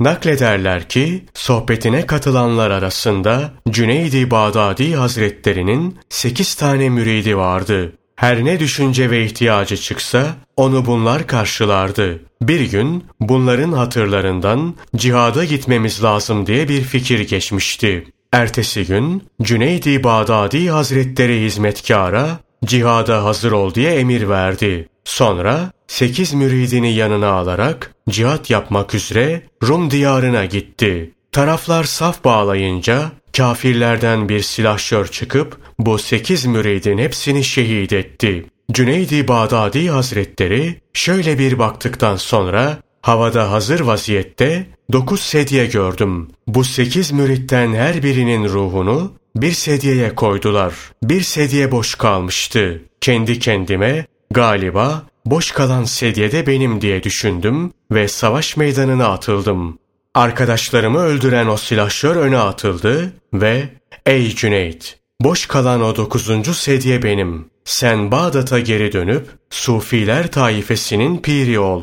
Bana da iman ve İslam'ı sun.'' dedi. Sonra Müslüman oldu. Müslümanları katlettiği kılıcın aynısıyla sekiz kafir katlettikten sonra şehit düştü. Cüneydi Bağdadi Hazretleri diyor ki, onun ruhunu sedyeye koydular ve gözden kayboldular. Naklederler ki Cüneydi Bağdadi Hazretlerine falan kişi 30 seneden beri başını dizine eğmiş, ne bir şey yemiş ne de içmiş. Üzerine bir dağ düşmüş ama onun bundan haberi yok. Böyle biri hakkında ne dersin? Bu zat Cem'ul Cem makamında mıdır, değil midir diye sormuşlar. Olur inşallah demiş. Naklederler ki Nasiri denilen bir seyyid vardı. Hacca gitmeye karar vermiş, Hicaz'a giderken Bağdat'a uğramış. Cüneydi Bağdadi Hazretlerini ziyaret edip hal ve hatır sormuştu. Cüneydi Bağdadi Hazretleri, ''Ya Seyyid, nerelisin?'' ''Geylan'danım.'' ''Kimin soyundansın?'' Emirül Müminin Hazreti Ali radıyallahu anh'ın. Baban iki kılıç sallardı. Birini düşmanlarına, diğerini nefsine karşı. Şimdi söyle ey Seyyid, onun oğlu olarak sen bu iki kılıçtan hangisini kullanıyorsun? Seyyid bu sözü işitince hıçkıra hıçkıra ağlayıp şeyhin önünde yuvarlandı ve ''Ey şeyh benim haccım burasıdır. Bana Allah Celle Celaluhu'ya giden yolu göster. Senin şu sinen Allah Celle Celaluhu'nun hususi haremidir. Gücün yettiği nispette hiçbir namahremin bu harime girmesine izin verme. Cüneydi Bağdadi Hazretlerinin sözleri Fütüvvet Suriye'de, hitabet Irak'ta, dürüstlük Horasan'dadır. Bu yolda yol kesenler pek çoktur. Ama bu yolda kurulan başlıca tuzaklar üçtür. Mekr, istidraç, kahr ve lütuf tuzakları. Sonuncusuna nihayet yoktur. Şimdi tuzakları yek diğerinden ayıran bir mürit gerek. Rahmani nefes, ruhun derinliklerinden estimi, kalbin nefesini öldürür. Geçtiği her şeyi yakar. Her şey deyimine arş da girer. Kudreti muayene eden, zoraki nefes alıp verir. Azameti gören, nefes alıp vermekten men edilir. Heybetin muayene ve müşahede edildiği makamda, nefes alıp veren kafir olur. Kişiden zorunlu olarak çıkan bir nefes, Allah Teala ile kul arasındaki bütün perdeleri ve günahları yakar.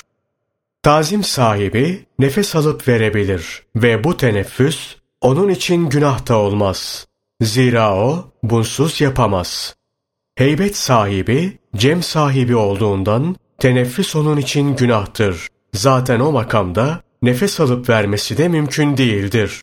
Bütün ömrü boyunca bir an huzuru yakalayabilene ne mutlu. Mülahaza küfür, hatırlama iman, işaret mağfirettir.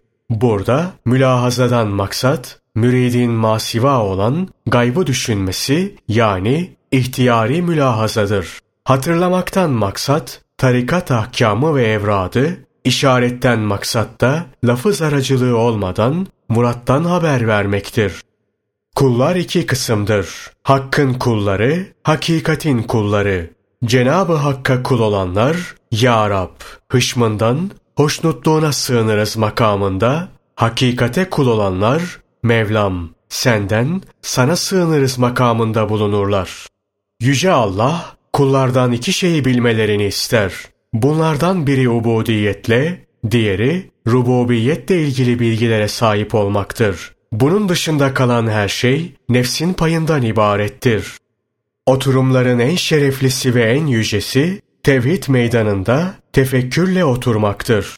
Hazreti Peygamber sallallahu aleyhi ve sellemin sünnetine uyan ve yolundan ayrılmayıp izini adım adım takip edenlerin tuttukları yolu hariç Hakka giden yolların hepsi halk için kapalıdır. Söz konusu şartlara sahip olanlar için bütün hayır yolları açıktır. Kur'an ezberleyip hadis bellemeyenleri bu yolda örnek almayınız. Çünkü bizim bu ilmimiz kitap ve sünnette kayıtlıdır. Allah Teala ile kulu arasında dört deniz vardır. Bir kul bu denizleri kat etmeden hakka eremez. Biri dünyadır. Bunun gemisi zühttür. Dünya denizinden zühtle geçilir. Biri insanlardır. Bunun gemisi onlardan ayrılıp inziva köşesine çekilmektir. Biri iblistir. Onun gemisi kendisinden nefret etmektir. Biri nefstir. Onun gemisi de heva ve hevesine muhalefet etmektir. Nefsin tahrikiyle şeytanın vesvesesi arasındaki fark şudur. Nefs bir şeyi istedi mi onda ısrar eder. Onu bundan men edince bir süre sonra da olsa yine aynı isteğine döner ve muradına nail olana kadar buna devam eder. Ama şeytan seni bir şeye davet eder de sen bunun zıttı olan bir şeyi yaptın mı artık o seni buna davet etmekten vazgeçer. Başka bir şeye tahrik eder. Zira iblisin maksadı sana belli bir günahı değil, herhangi bir günahı yaptırmaktır.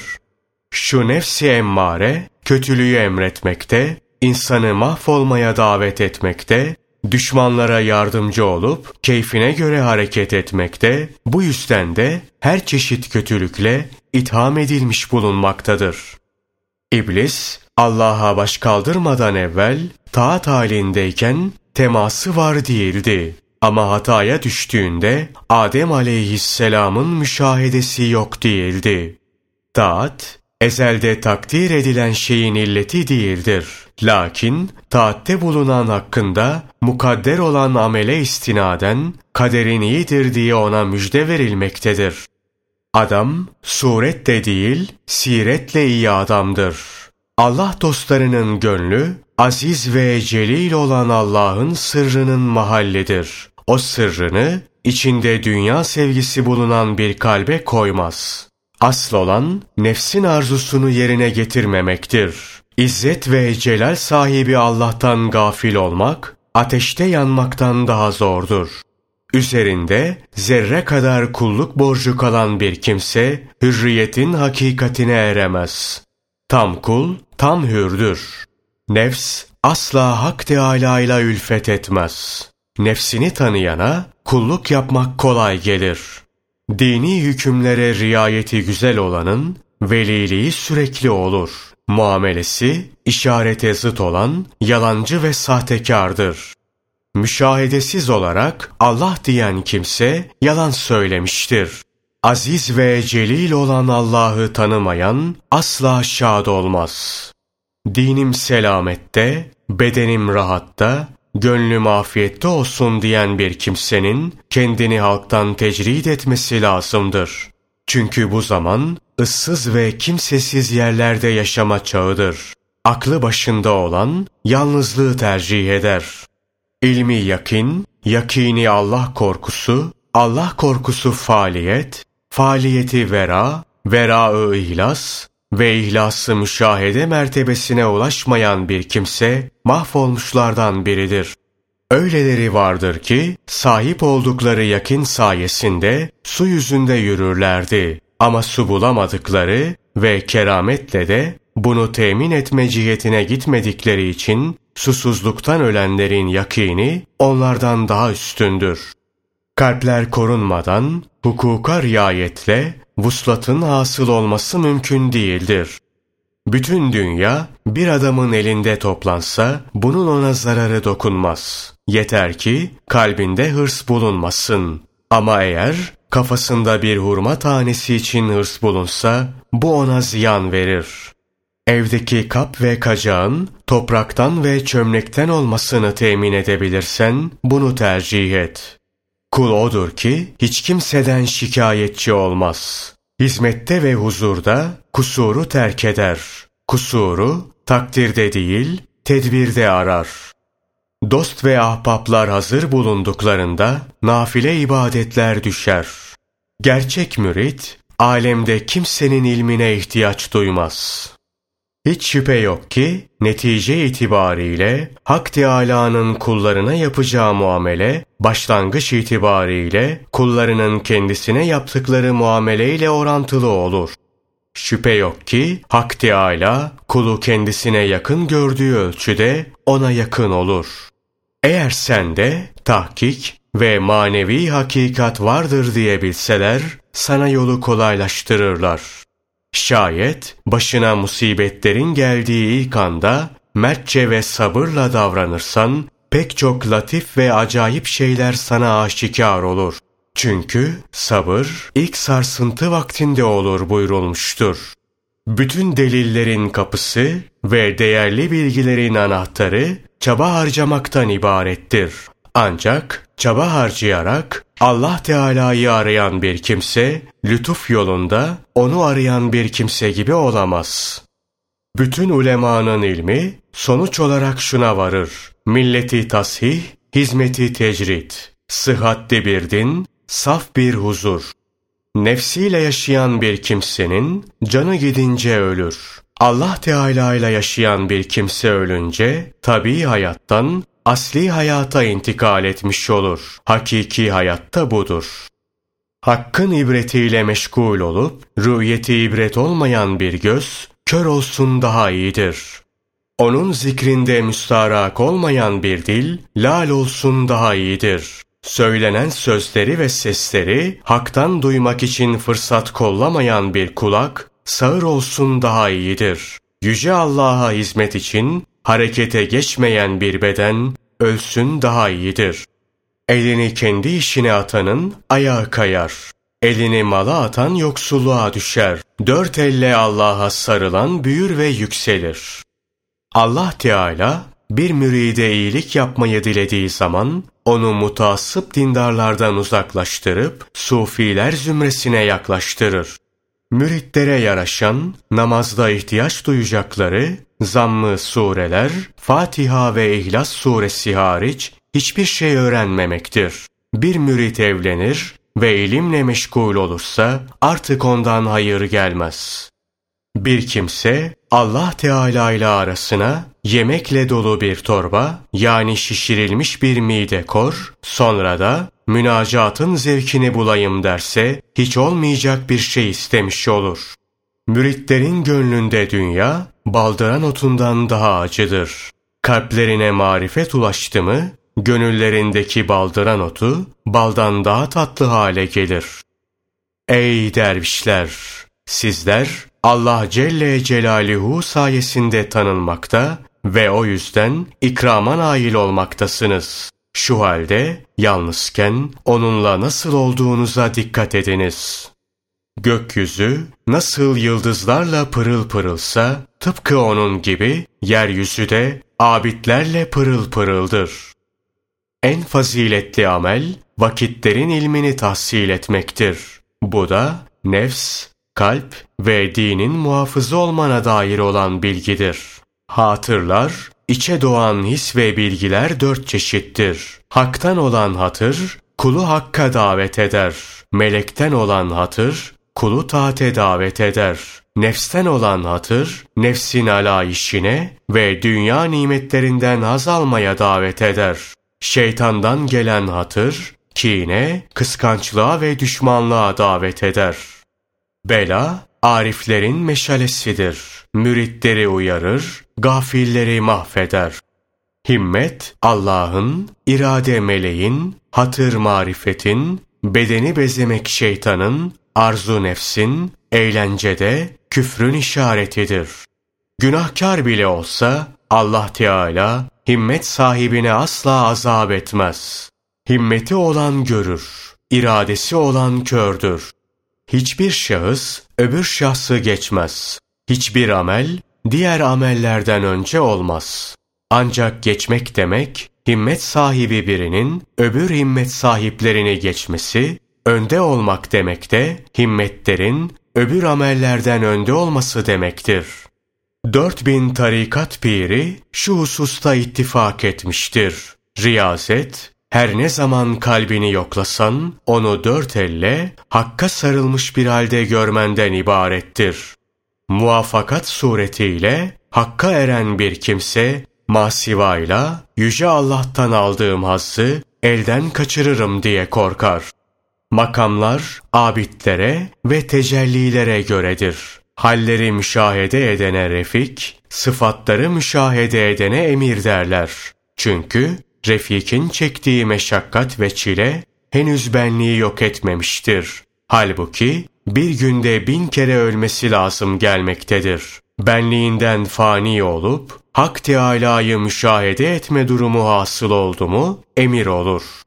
Huldi anlatıyor. Cüneydi Bağdadi'yi rüyada görüp Nebilerin sözleri müşahededen işaretler değil midir diye sordum. Cüneydi Bağdadi tebessüm edip dedi ki, Peygamberlerin sözleri huzurdan verilen haberlerdir. Sıddıkların sözleri müşahededen işaretlerdir.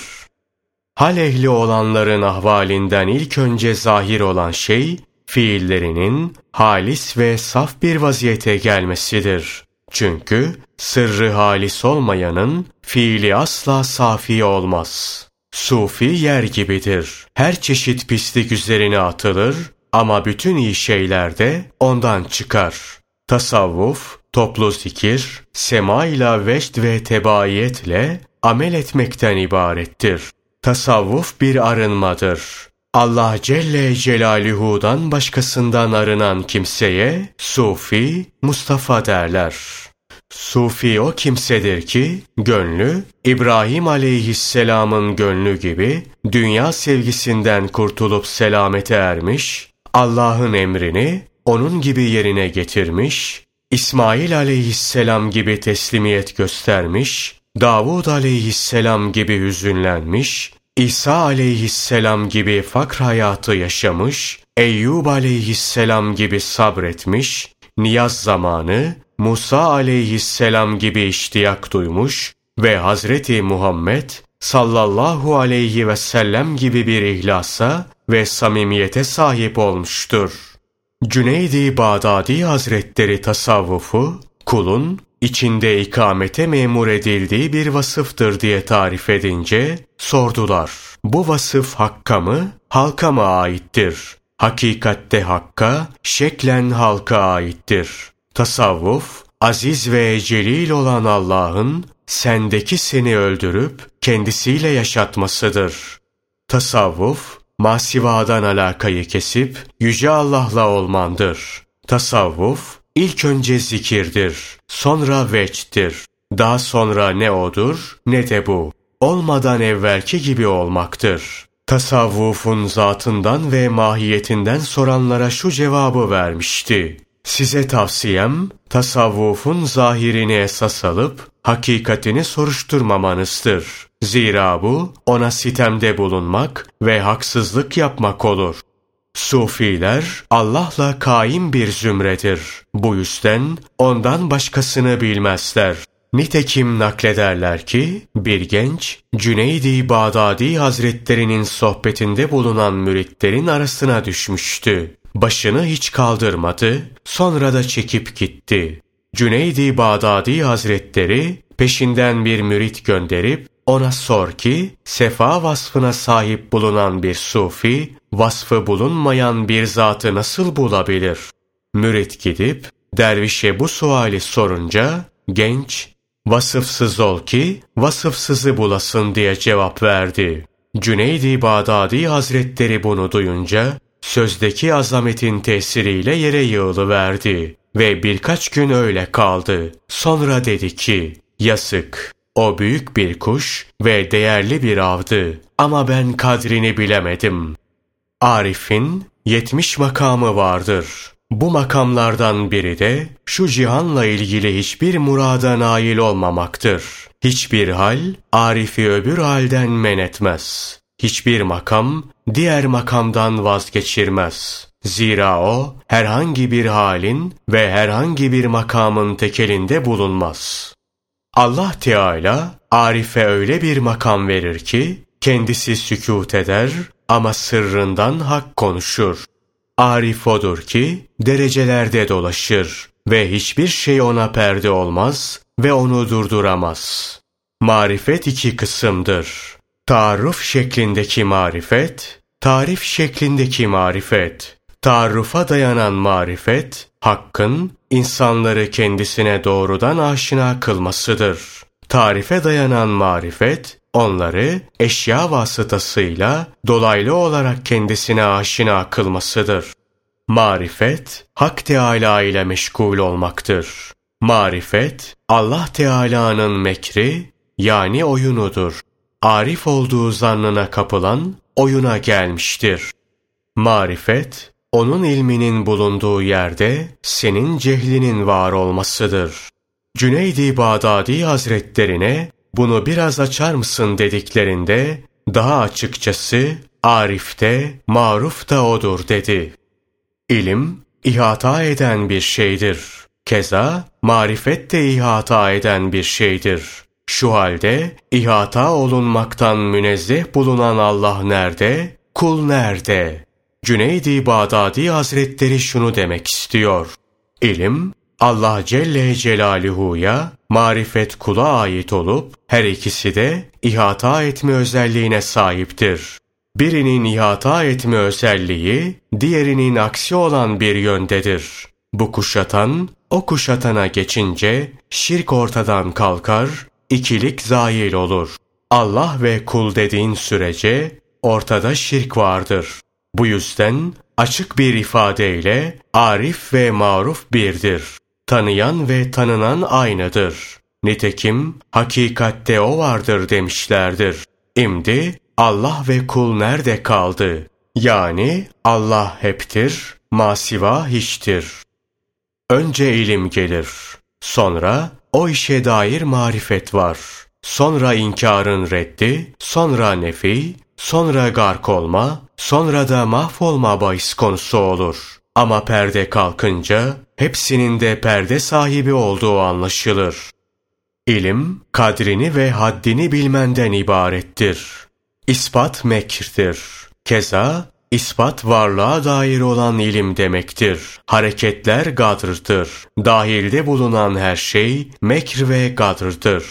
Allah'ın vahdaniyetine dair olan ilim, onun varlığından farklıdır. Keza onun varlığı ona dair olan ilimden farklıdır. Tevhidin ilmi vücuduna, vücudu da ilmine zıttır. Biri olunca diğeri bulunmaz. 20 yıldır tevhid ilmi sergisi dürülmüştür. Şimdi halk bu serginin kenarlarında konuşmaktadır. Aziz ve celil olan Allah'ı tevhid, kıdemi hadesten tefrik ve ezeli olanı hadis olandan ayırt etmektir. Yani gerçi sel denize varmıştır ama denizin kendisi olmamıştır diyebilmektir. Tevhidin nihai mertebesi tevhidi inkar etmektir. Yani bildiğin tevhidlerin tümünü ret ve inkar edeceksin. Zira bu bildiğin şey hakiki tevhid değildir. Muhabbet Allah'ın emanetidir. Karşılık ve menfaat beklemeye dayanan bir sevgi, o karşılığın ortadan kalkmasıyla mutlaka son bulur. İki kişiden her biri diğerine, ey ben olan sen diye hitap etmedikçe, aralarındaki muhabbet sıhhatli olmaz. Muhabbet sıhhatli olursa, dostlukta edebe riayet ve resmiyet şart olmaktan çıkar. Allah Teala, alaka sahibine ve maddeyle irtibatı bulunanlara muhabbeti haram kılmıştır. Muhabbet, bir nimete, maksada ve menfaate nail olma söz konusu olmaksızın ifrat derecede meyildir. Sevgideki aşırılıktır. Allah sevgisine ancak Allah Celle Celaluhu ile ulaşılabilir. Onun yolunda seve seve canını kurban etmeden bu hedefe ulaşamazsın. Verilen müjdelerle itminan bulup buna güvenmek cömertlikte aksaklıktır ve bu ilahi sahaveti kavramadaki kusurdan neşet eder. Ünsehli olanlar yalnızken ve niyaz esnasında bazı sözler söylüyorlar ki bunlar avama göre küfür sayılmaktadır. Bu yüzden şayet avam bu sözleri duysa sahiplerine gavur der. Bunun üzerine ünsehli kendi hallerinde daha güçlenir ve fazlasını bulurlar. Bu yüzden onlardan duydukları her şeye tahammül ederler. Zaten kendilerine yaraşan da budur. Müşahede batmak, vecd mahvolmaktır. Vecd her şeye hayat verir. Müşahede her şeyi öldürür. Müşahede arada kendin olmaman şartıyla rububiyetin ikame edilip ubudiyetin izale edilmesidir. Bir şeyin zatını bulmamakla beraber onu muayene etmek müşahededir. Vecd, vecde gelenin helak olmasıdır. Vecd, sürur içinde zuhur eden zatta vasıfların kesilmesidir. Yani sendeki benliğin vasıfları kesilir. Galpteki zat kendini dışa vurup yüz gösterir. Vecd ile olan yakınlık cem, bunun beşeriyette kaybolması tefrikadır. Murakabe, fırsatın elden kaçmasından korkmaktır. Murakabe ile hayanın arasındaki fark nedir sorusuna Cüneyd-i Bağdadi Hazretleri şu cevabı vermişti. Murakabe, gayipte olanı dört gözle beklemek, haya, müşahedede hazır olandan sıkılmaktır. Elden kaçan zamanı bir daha elde etmek katiyen mümkün olmadığından vakitten daha aziz hiçbir şey yoktur. Dürüst ve sadık bir zat bir milyon sene Allah'a yönelse, sonra da bir lahza haktan yüz çevirse, bu bir lahza içinde kaybettiği, o binlerce senede elde ettiğinden daha fazla olur. Cüneydi Bağdadi Hazretleri demek ister ki, sözü edilen bir milyon senede kazanılanı, o bir lahzada kazanmak mümkündür. Bunun diğer bir izahı da şudur. O bir anda ilahi huzurda bulunma saadetini kaybetmenin, Yüce Allah'tan yüz çevirmenin verdiği zarar ve ziyan öyle bir felakettir ki, binlerce senelik taat ve huzurla o edep dışı hal tamir edilemez. Evliya için birbirini takip eden vakitlerde nefesleri kontrol altında tutmaktan daha zor hiçbir şey yoktur. Kulluk iki hasletten ibarettir. Aziz ve celil olan Allah'a hem gizli hem açıktan samimi bir surette ihtiyaç duyma ve Yüce Allah'ın Resulünü güzel bir tarzda örnek alma. Ubudiyet, şu iki hususun terk edilmesidir. Birincisi, lezzette sakin ve mukim olmak. İkincisi, hareket ve faaliyete itimat etmek. Bu iki huy senden zail oldu mu, o vakit kulluğun hakkını ifa etmiş olursun. Şükür, kendini nimete ehil görmemektir.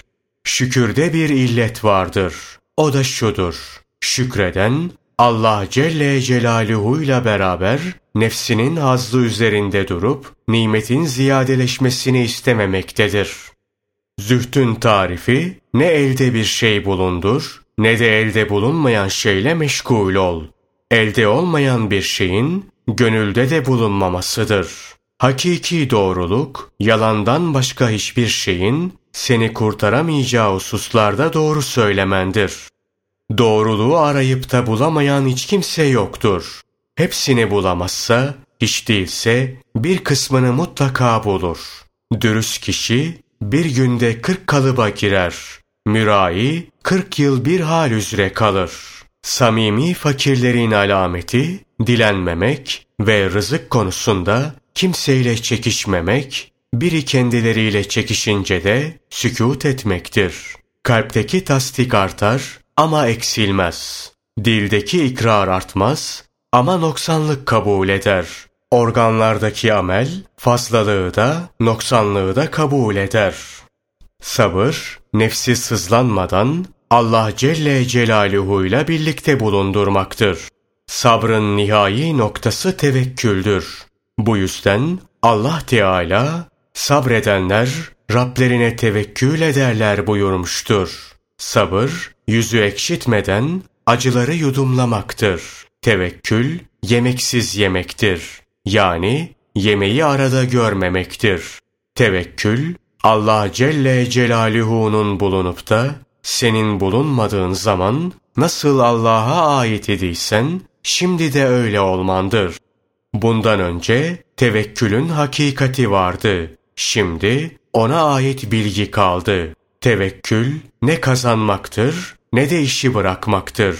Ama Hak Teâlâ'nın vaadine bakan kalbin sükun içinde bulunmasıdır.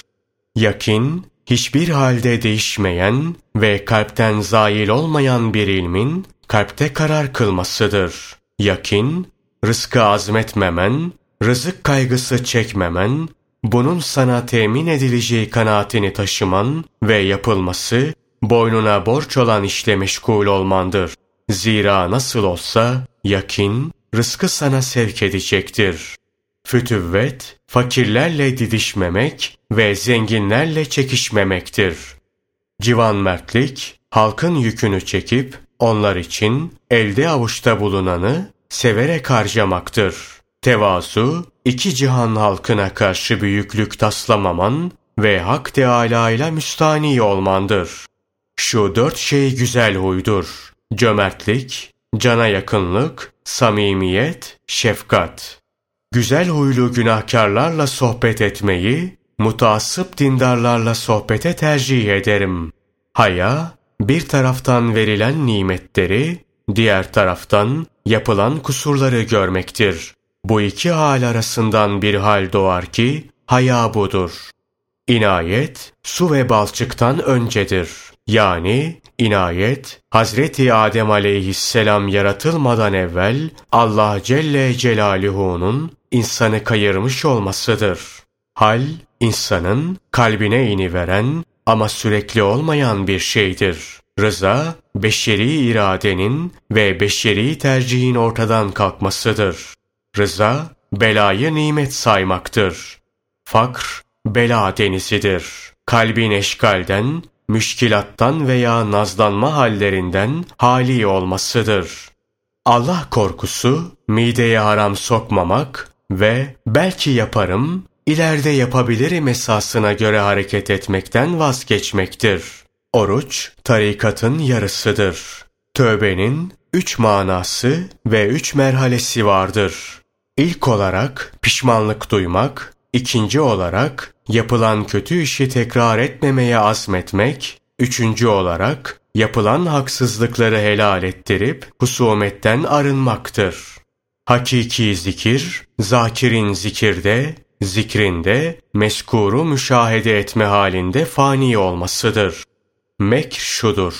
Bir kimse su yüzünde yürür, havada uçar. Bu hususta vehmi, onu tasdik ve işaretleri onu teyit eder. Bendeki bu haller, büyük velilerde görülen kerametlerdir kuruntusuna kapılıp şımarır.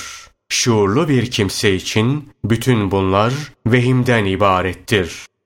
Ne haldir ki sakin sakin duran bir kimse semağı dinleyince kendisinde bir sallanma peyda olmakta sorusuna Cüneydi Bağdadi Hazretleri şu cevabı verdi. Allah Teala misak aldığı mecliste Hazreti Adem aleyhisselamın zürriyetine ben Rabbiniz değil miyim diye hitap edince bütün ruhlar bu hitabın hazdına gark olmuşlardır. Onun için bu alemde semağı işitince harekete geçip sallanmaktadırlar. Tasavvuf, kalbi halka uymaktan arındırmak, tabiattan gelen huylardan ayırmak, beşeri sıfatları söndürmek, nefsani davalardan uzaklaşmak, ruhani sıfatlar üzerine konmak, hakikatin bilgilerine sarılıp onunla yücelmek, ebediyetlere kadar en uygun tarzda hareket etmek, bütün ümmete karşı samimi davranmak, hakiki olarak Allah'ın ahdine ve misakına vefa gösterme görevini yerine getirmek, şeriatta Hazreti Peygamber sallallahu aleyhi ve selleme tabi olmaktır. Bir keresinde tasavvuftan sorulunca size tasavvuf sözünden uzak durmanızı tavsiye ederim görünen şekliyle kabul edip tasavvufun zatından sual sormayın, künhünü araştırmayın demiş. Sonra Ruveym bu hususta ısrar edince sözünü şu şekilde noktalamıştı. Sufiler Allah Celle Celaluhu ile kaim olan öyle bir kavimdir ki onları Hak Teâlâ'dan başkası bilemez. Tüm çirkin şeyler içinde Sufiye hiç yakışmayan şey nedir sorusuna cimrilik diye cevap vermişti.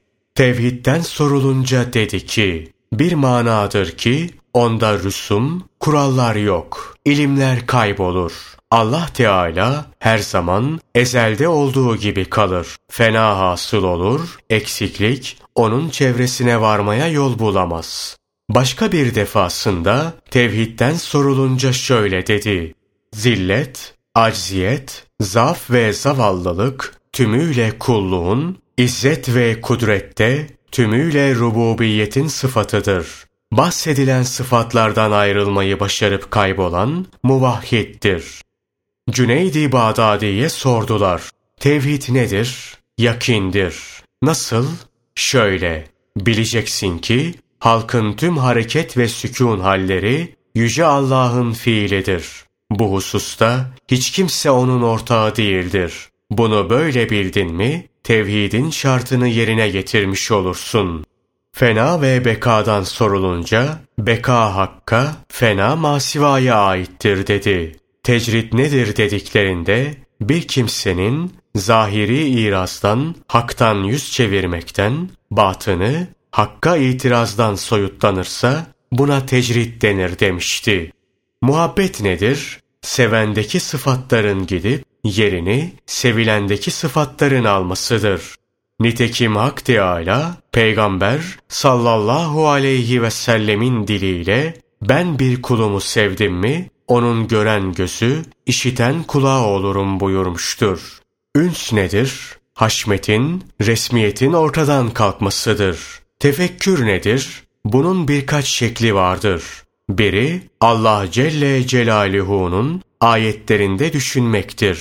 Bunun alameti bu halden marifetin doğmasıdır. Diğeri Allah'ın lütuf ve nimetleri üzerinde düşünmektir. Bunun alameti bundan muhabbetin vücuda gelmesidir. Üçüncüsü Allah Celle Celaluhu'nun verdiği müjde, yaptığı tehdit ve itab üzerinde düşünmektir. Bundan da heybet hasıl olur. Dördüncüsü, nefsin sıfatları ve aziz ve celil olan Allah'ın nefse olan ihsanı üzerinde düşünmektir. Bundan da Allah Teala'dan haya etme hasıl olur. Biri çıkar da aziz ve celil olan Allah'ın verdiği müjdelerden nasıl olur da heybet hasıl olur derse deriz ki, çünkü kul, İzzet ve celal sahibi Allah'ın keremine itimat edip, Yüce Allah'tan kaçmakta ve günahla meşgul olmaktadır. Kulun ubudiyeti gerçekleştirmesinden sorulunca şöyle demişti. Kul bütün eşyayı Yüce Allah'ın mülkü olarak görür, her şeyin Allah Celle Celaluhu'dan zuhur ettiğini müşahede eder, bütün varlıkların Allah Celle Celaluhu ile kaim olduğunu, Allah Teala'nın takdis ederim o yüce varlığı ki her şeyin melekutu onun elindedir ve siz de ona döndürüleceksiniz ayetinde buyurduğu gibi her şeyin merceğinin o olduğunu görürse bütün bunlar onu hakiki bir kul yapıp ubudiyetin saffetine eriştirir. Murakabenin hakikati nedir? Murakabe öyle bir haldir ki, bu hal içinde bulunan murakabe ehli, gece baskınından korkup uyuyamayan kimselerin haleti ruhiyesi içinde vukuundan korktukları şeyi dört gözle beklerler. Nitekim Allah Teala o dehşetli günü murakabe et. Yani dört gözle bekle buyurmuştur. Sadık ve sıddık kimdir? Sıdk neye denir? Sıdk, sadıkın sıfatıdır. Sadıkı gördüğün zaman onu işittiğin gibi bulursun. Hakkında aldığın haberle gözünle görmen arasında benzerlik bulunur. Daha açıkçası onun haberi bir kere bile sana ulaşmış olsa bütün ömrü boyu onu aynı şekilde bulursun. Sıddık sürekli olarak işi, sözü ve davranışları bakımından dürüstlükten ayrılmayan zattır. İhlas nedir ve hükmü nedir? Farz da farz, nafile de nafiledir. Yani namaz gibi farz olan amellerde ihlasa riayet etmek farzdır. Sünnette ihlaslı olmak, farz olan namazın farzıdır. Zira ihlaslı olmak namazın ruhudur. Namaz da sünnetin. Sünnetin ruhu namaz, namazın ruhu ihlastır.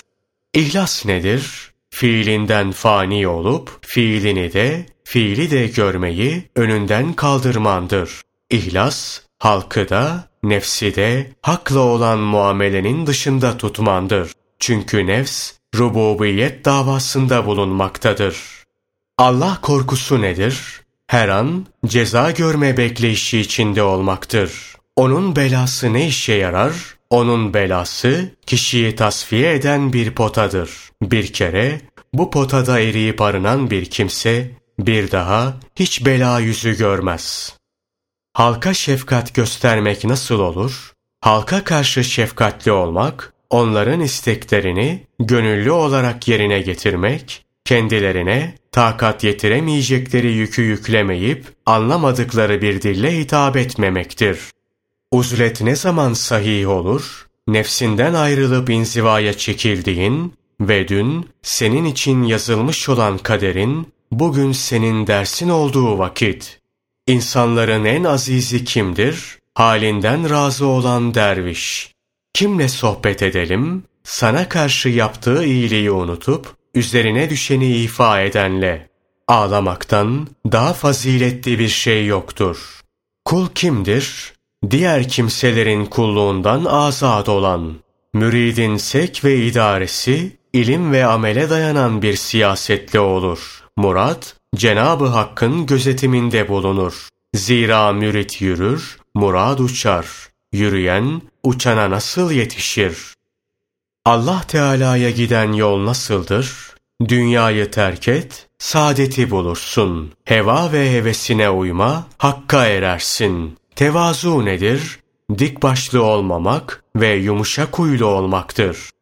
Avam için perde üçtür. Nefs, halk, dünya. Havas içinde üçtür. Taati görmek, sevabı görmek, kerameti görmek. Alimin hatası, helalden harama, zahidin hatası, bekadan fenaya, arifin hatası, kerimden keramete meyletmektir. Müminle münafığın kalbi arasındaki fark nedir? Müminin kalbi bir anda yetmiş kere değişir. Münafığın kalbi yetmiş sene tek bir hal üzere kalır. Ya Rab, yarın kıyamet günü beni ama olarak haşret diye niyazda bulununca sordular. Bu ne biçim duadır? Seni görünce artık bu gözün diğer birini görmemesi lazım gelir. Vefatı yaklaşınca sofrayı getirip ortaya kurunuz ki yoldaşlar sofrada yemek yerken can vereceğim dedi. Hale iyice daralınca bana abdest aldırın dedi. Ama abdest aldırılırken sakalını hilallemeyi unuttular. Hilallenme işinin de yerine getirilmesini emretti. Sonra secdeye kapanıp ağlamaya başladı. Ey tarikat efendisi! Gideceği yere önceden bunca ibadet ve taat göndermişken şimdi secde etmenin zamanı mı diyenlere Cüneyt şu andaki kadar hiç muhtaç hale düşmemiştir şeklinde karşılık verdi. Derhal Kur'an okunmaya başlandı. O da okuyordu. Müridin biri sen de mi Kur'an okuyorsun deyince dedi ki şu anda Kur'an okumaya benden daha muhtaç olan kim vardır? Baksana şu anda ömür sayfam dürülmekteyken 70 yıllık ibadet ve taatimi havada asılı bir tüy gibi görmekteyim. Bir rüzgar çıkmış, onu sallamakta. Bu rüzgarın hicran mı yoksa vuslat mı getireceğini de bilmemekteyim. Bir tarafta sırat köprüsü var, öbür tarafta ölüm meleği. Adalet sıfatını haiz olan kadı, zerre kadar haktan sapmıyor. Önümüzde iki yol var. Beni bunlardan hangisine götüreceklerini de bilmiyorum. Sonra Bakara suresinden 70 ayet okudu. Ama durumu da fenalaşmıştı. Bu sırada Allah dediye terkinde bulunanlara onu unutmadım ki dedi. Sonra tesbih getirmeye ve her tesbih için bir parmağını kapatmaya başladı. Parmakların dördünü de yumdu. Şehadet parmağını da salıverip tam bir azametle Bismillahirrahmanirrahim dedi ve gözünü kapayarak ruhunu teslim etti. Gassal gelip naaşını yıkamaya başladı. Su gözlerine de girsin istedi. Ama hatiften elini dostumuzdan çek. Adımızla kapanan bir göz bizimle buluşmadan açılmaz diye bir ses geldi. Sonra kilitlenmiş olan parmaklarını açmaya teşebbüs etti. Ama yine adımızla kapanan bir parmak fermanımız olmadan açılmaz diye bir ses duydu. Cenazesini kaldırdıklarında beyaz bir güvercin gelip bir köşesine kondu. Kovmak için ne kadar uğraştılarsa da gitmedi. Nihayet güvercin seslendi. Onu da beni de üzmeyiniz. Çünkü pençemi onun naaşına aşk sırımıyla bağlamışlardır. Ben onun naaşını bugün kerrubilerin nasibi olduğu için buraya koymuş bulunuyorum. Sizin bu kavganız ve gürültünüz olmasaydı, onun naaşı beyaz bir şahin gibi kanat açıp semada uçar giderdi. Biri onu rüyada görüp sordu. Münker ve Nekir'e nasıl cevap verdin? Bu iki mukarreb melek, izzet sahibinin dergahından heybetli bir şekilde geldiklerinde, Rabbin kim diye sordular. Kendilerine şöyle bir bakıp güldükten sonra, Elest bezminde, ben senin Rabbin değil miyim diye sorulunca, o vakit evet diye cevap vermiştim. Şimdi siz gelip, Rabbin kimdir diye sual soruyorsunuz. Sultana cevap vermiş bir kimse, onun uşağına cevap vermekten hiç çekinir mi? Bugün de yine onun diliyle size beni yaratan doğru yola iletir diyeyim dedim. Bunun üzerine saygıyla yanımdan kalkıp giden melekler aralarında adam hala sevgi sarhoşluğu içinde diye konuşuyorlardı.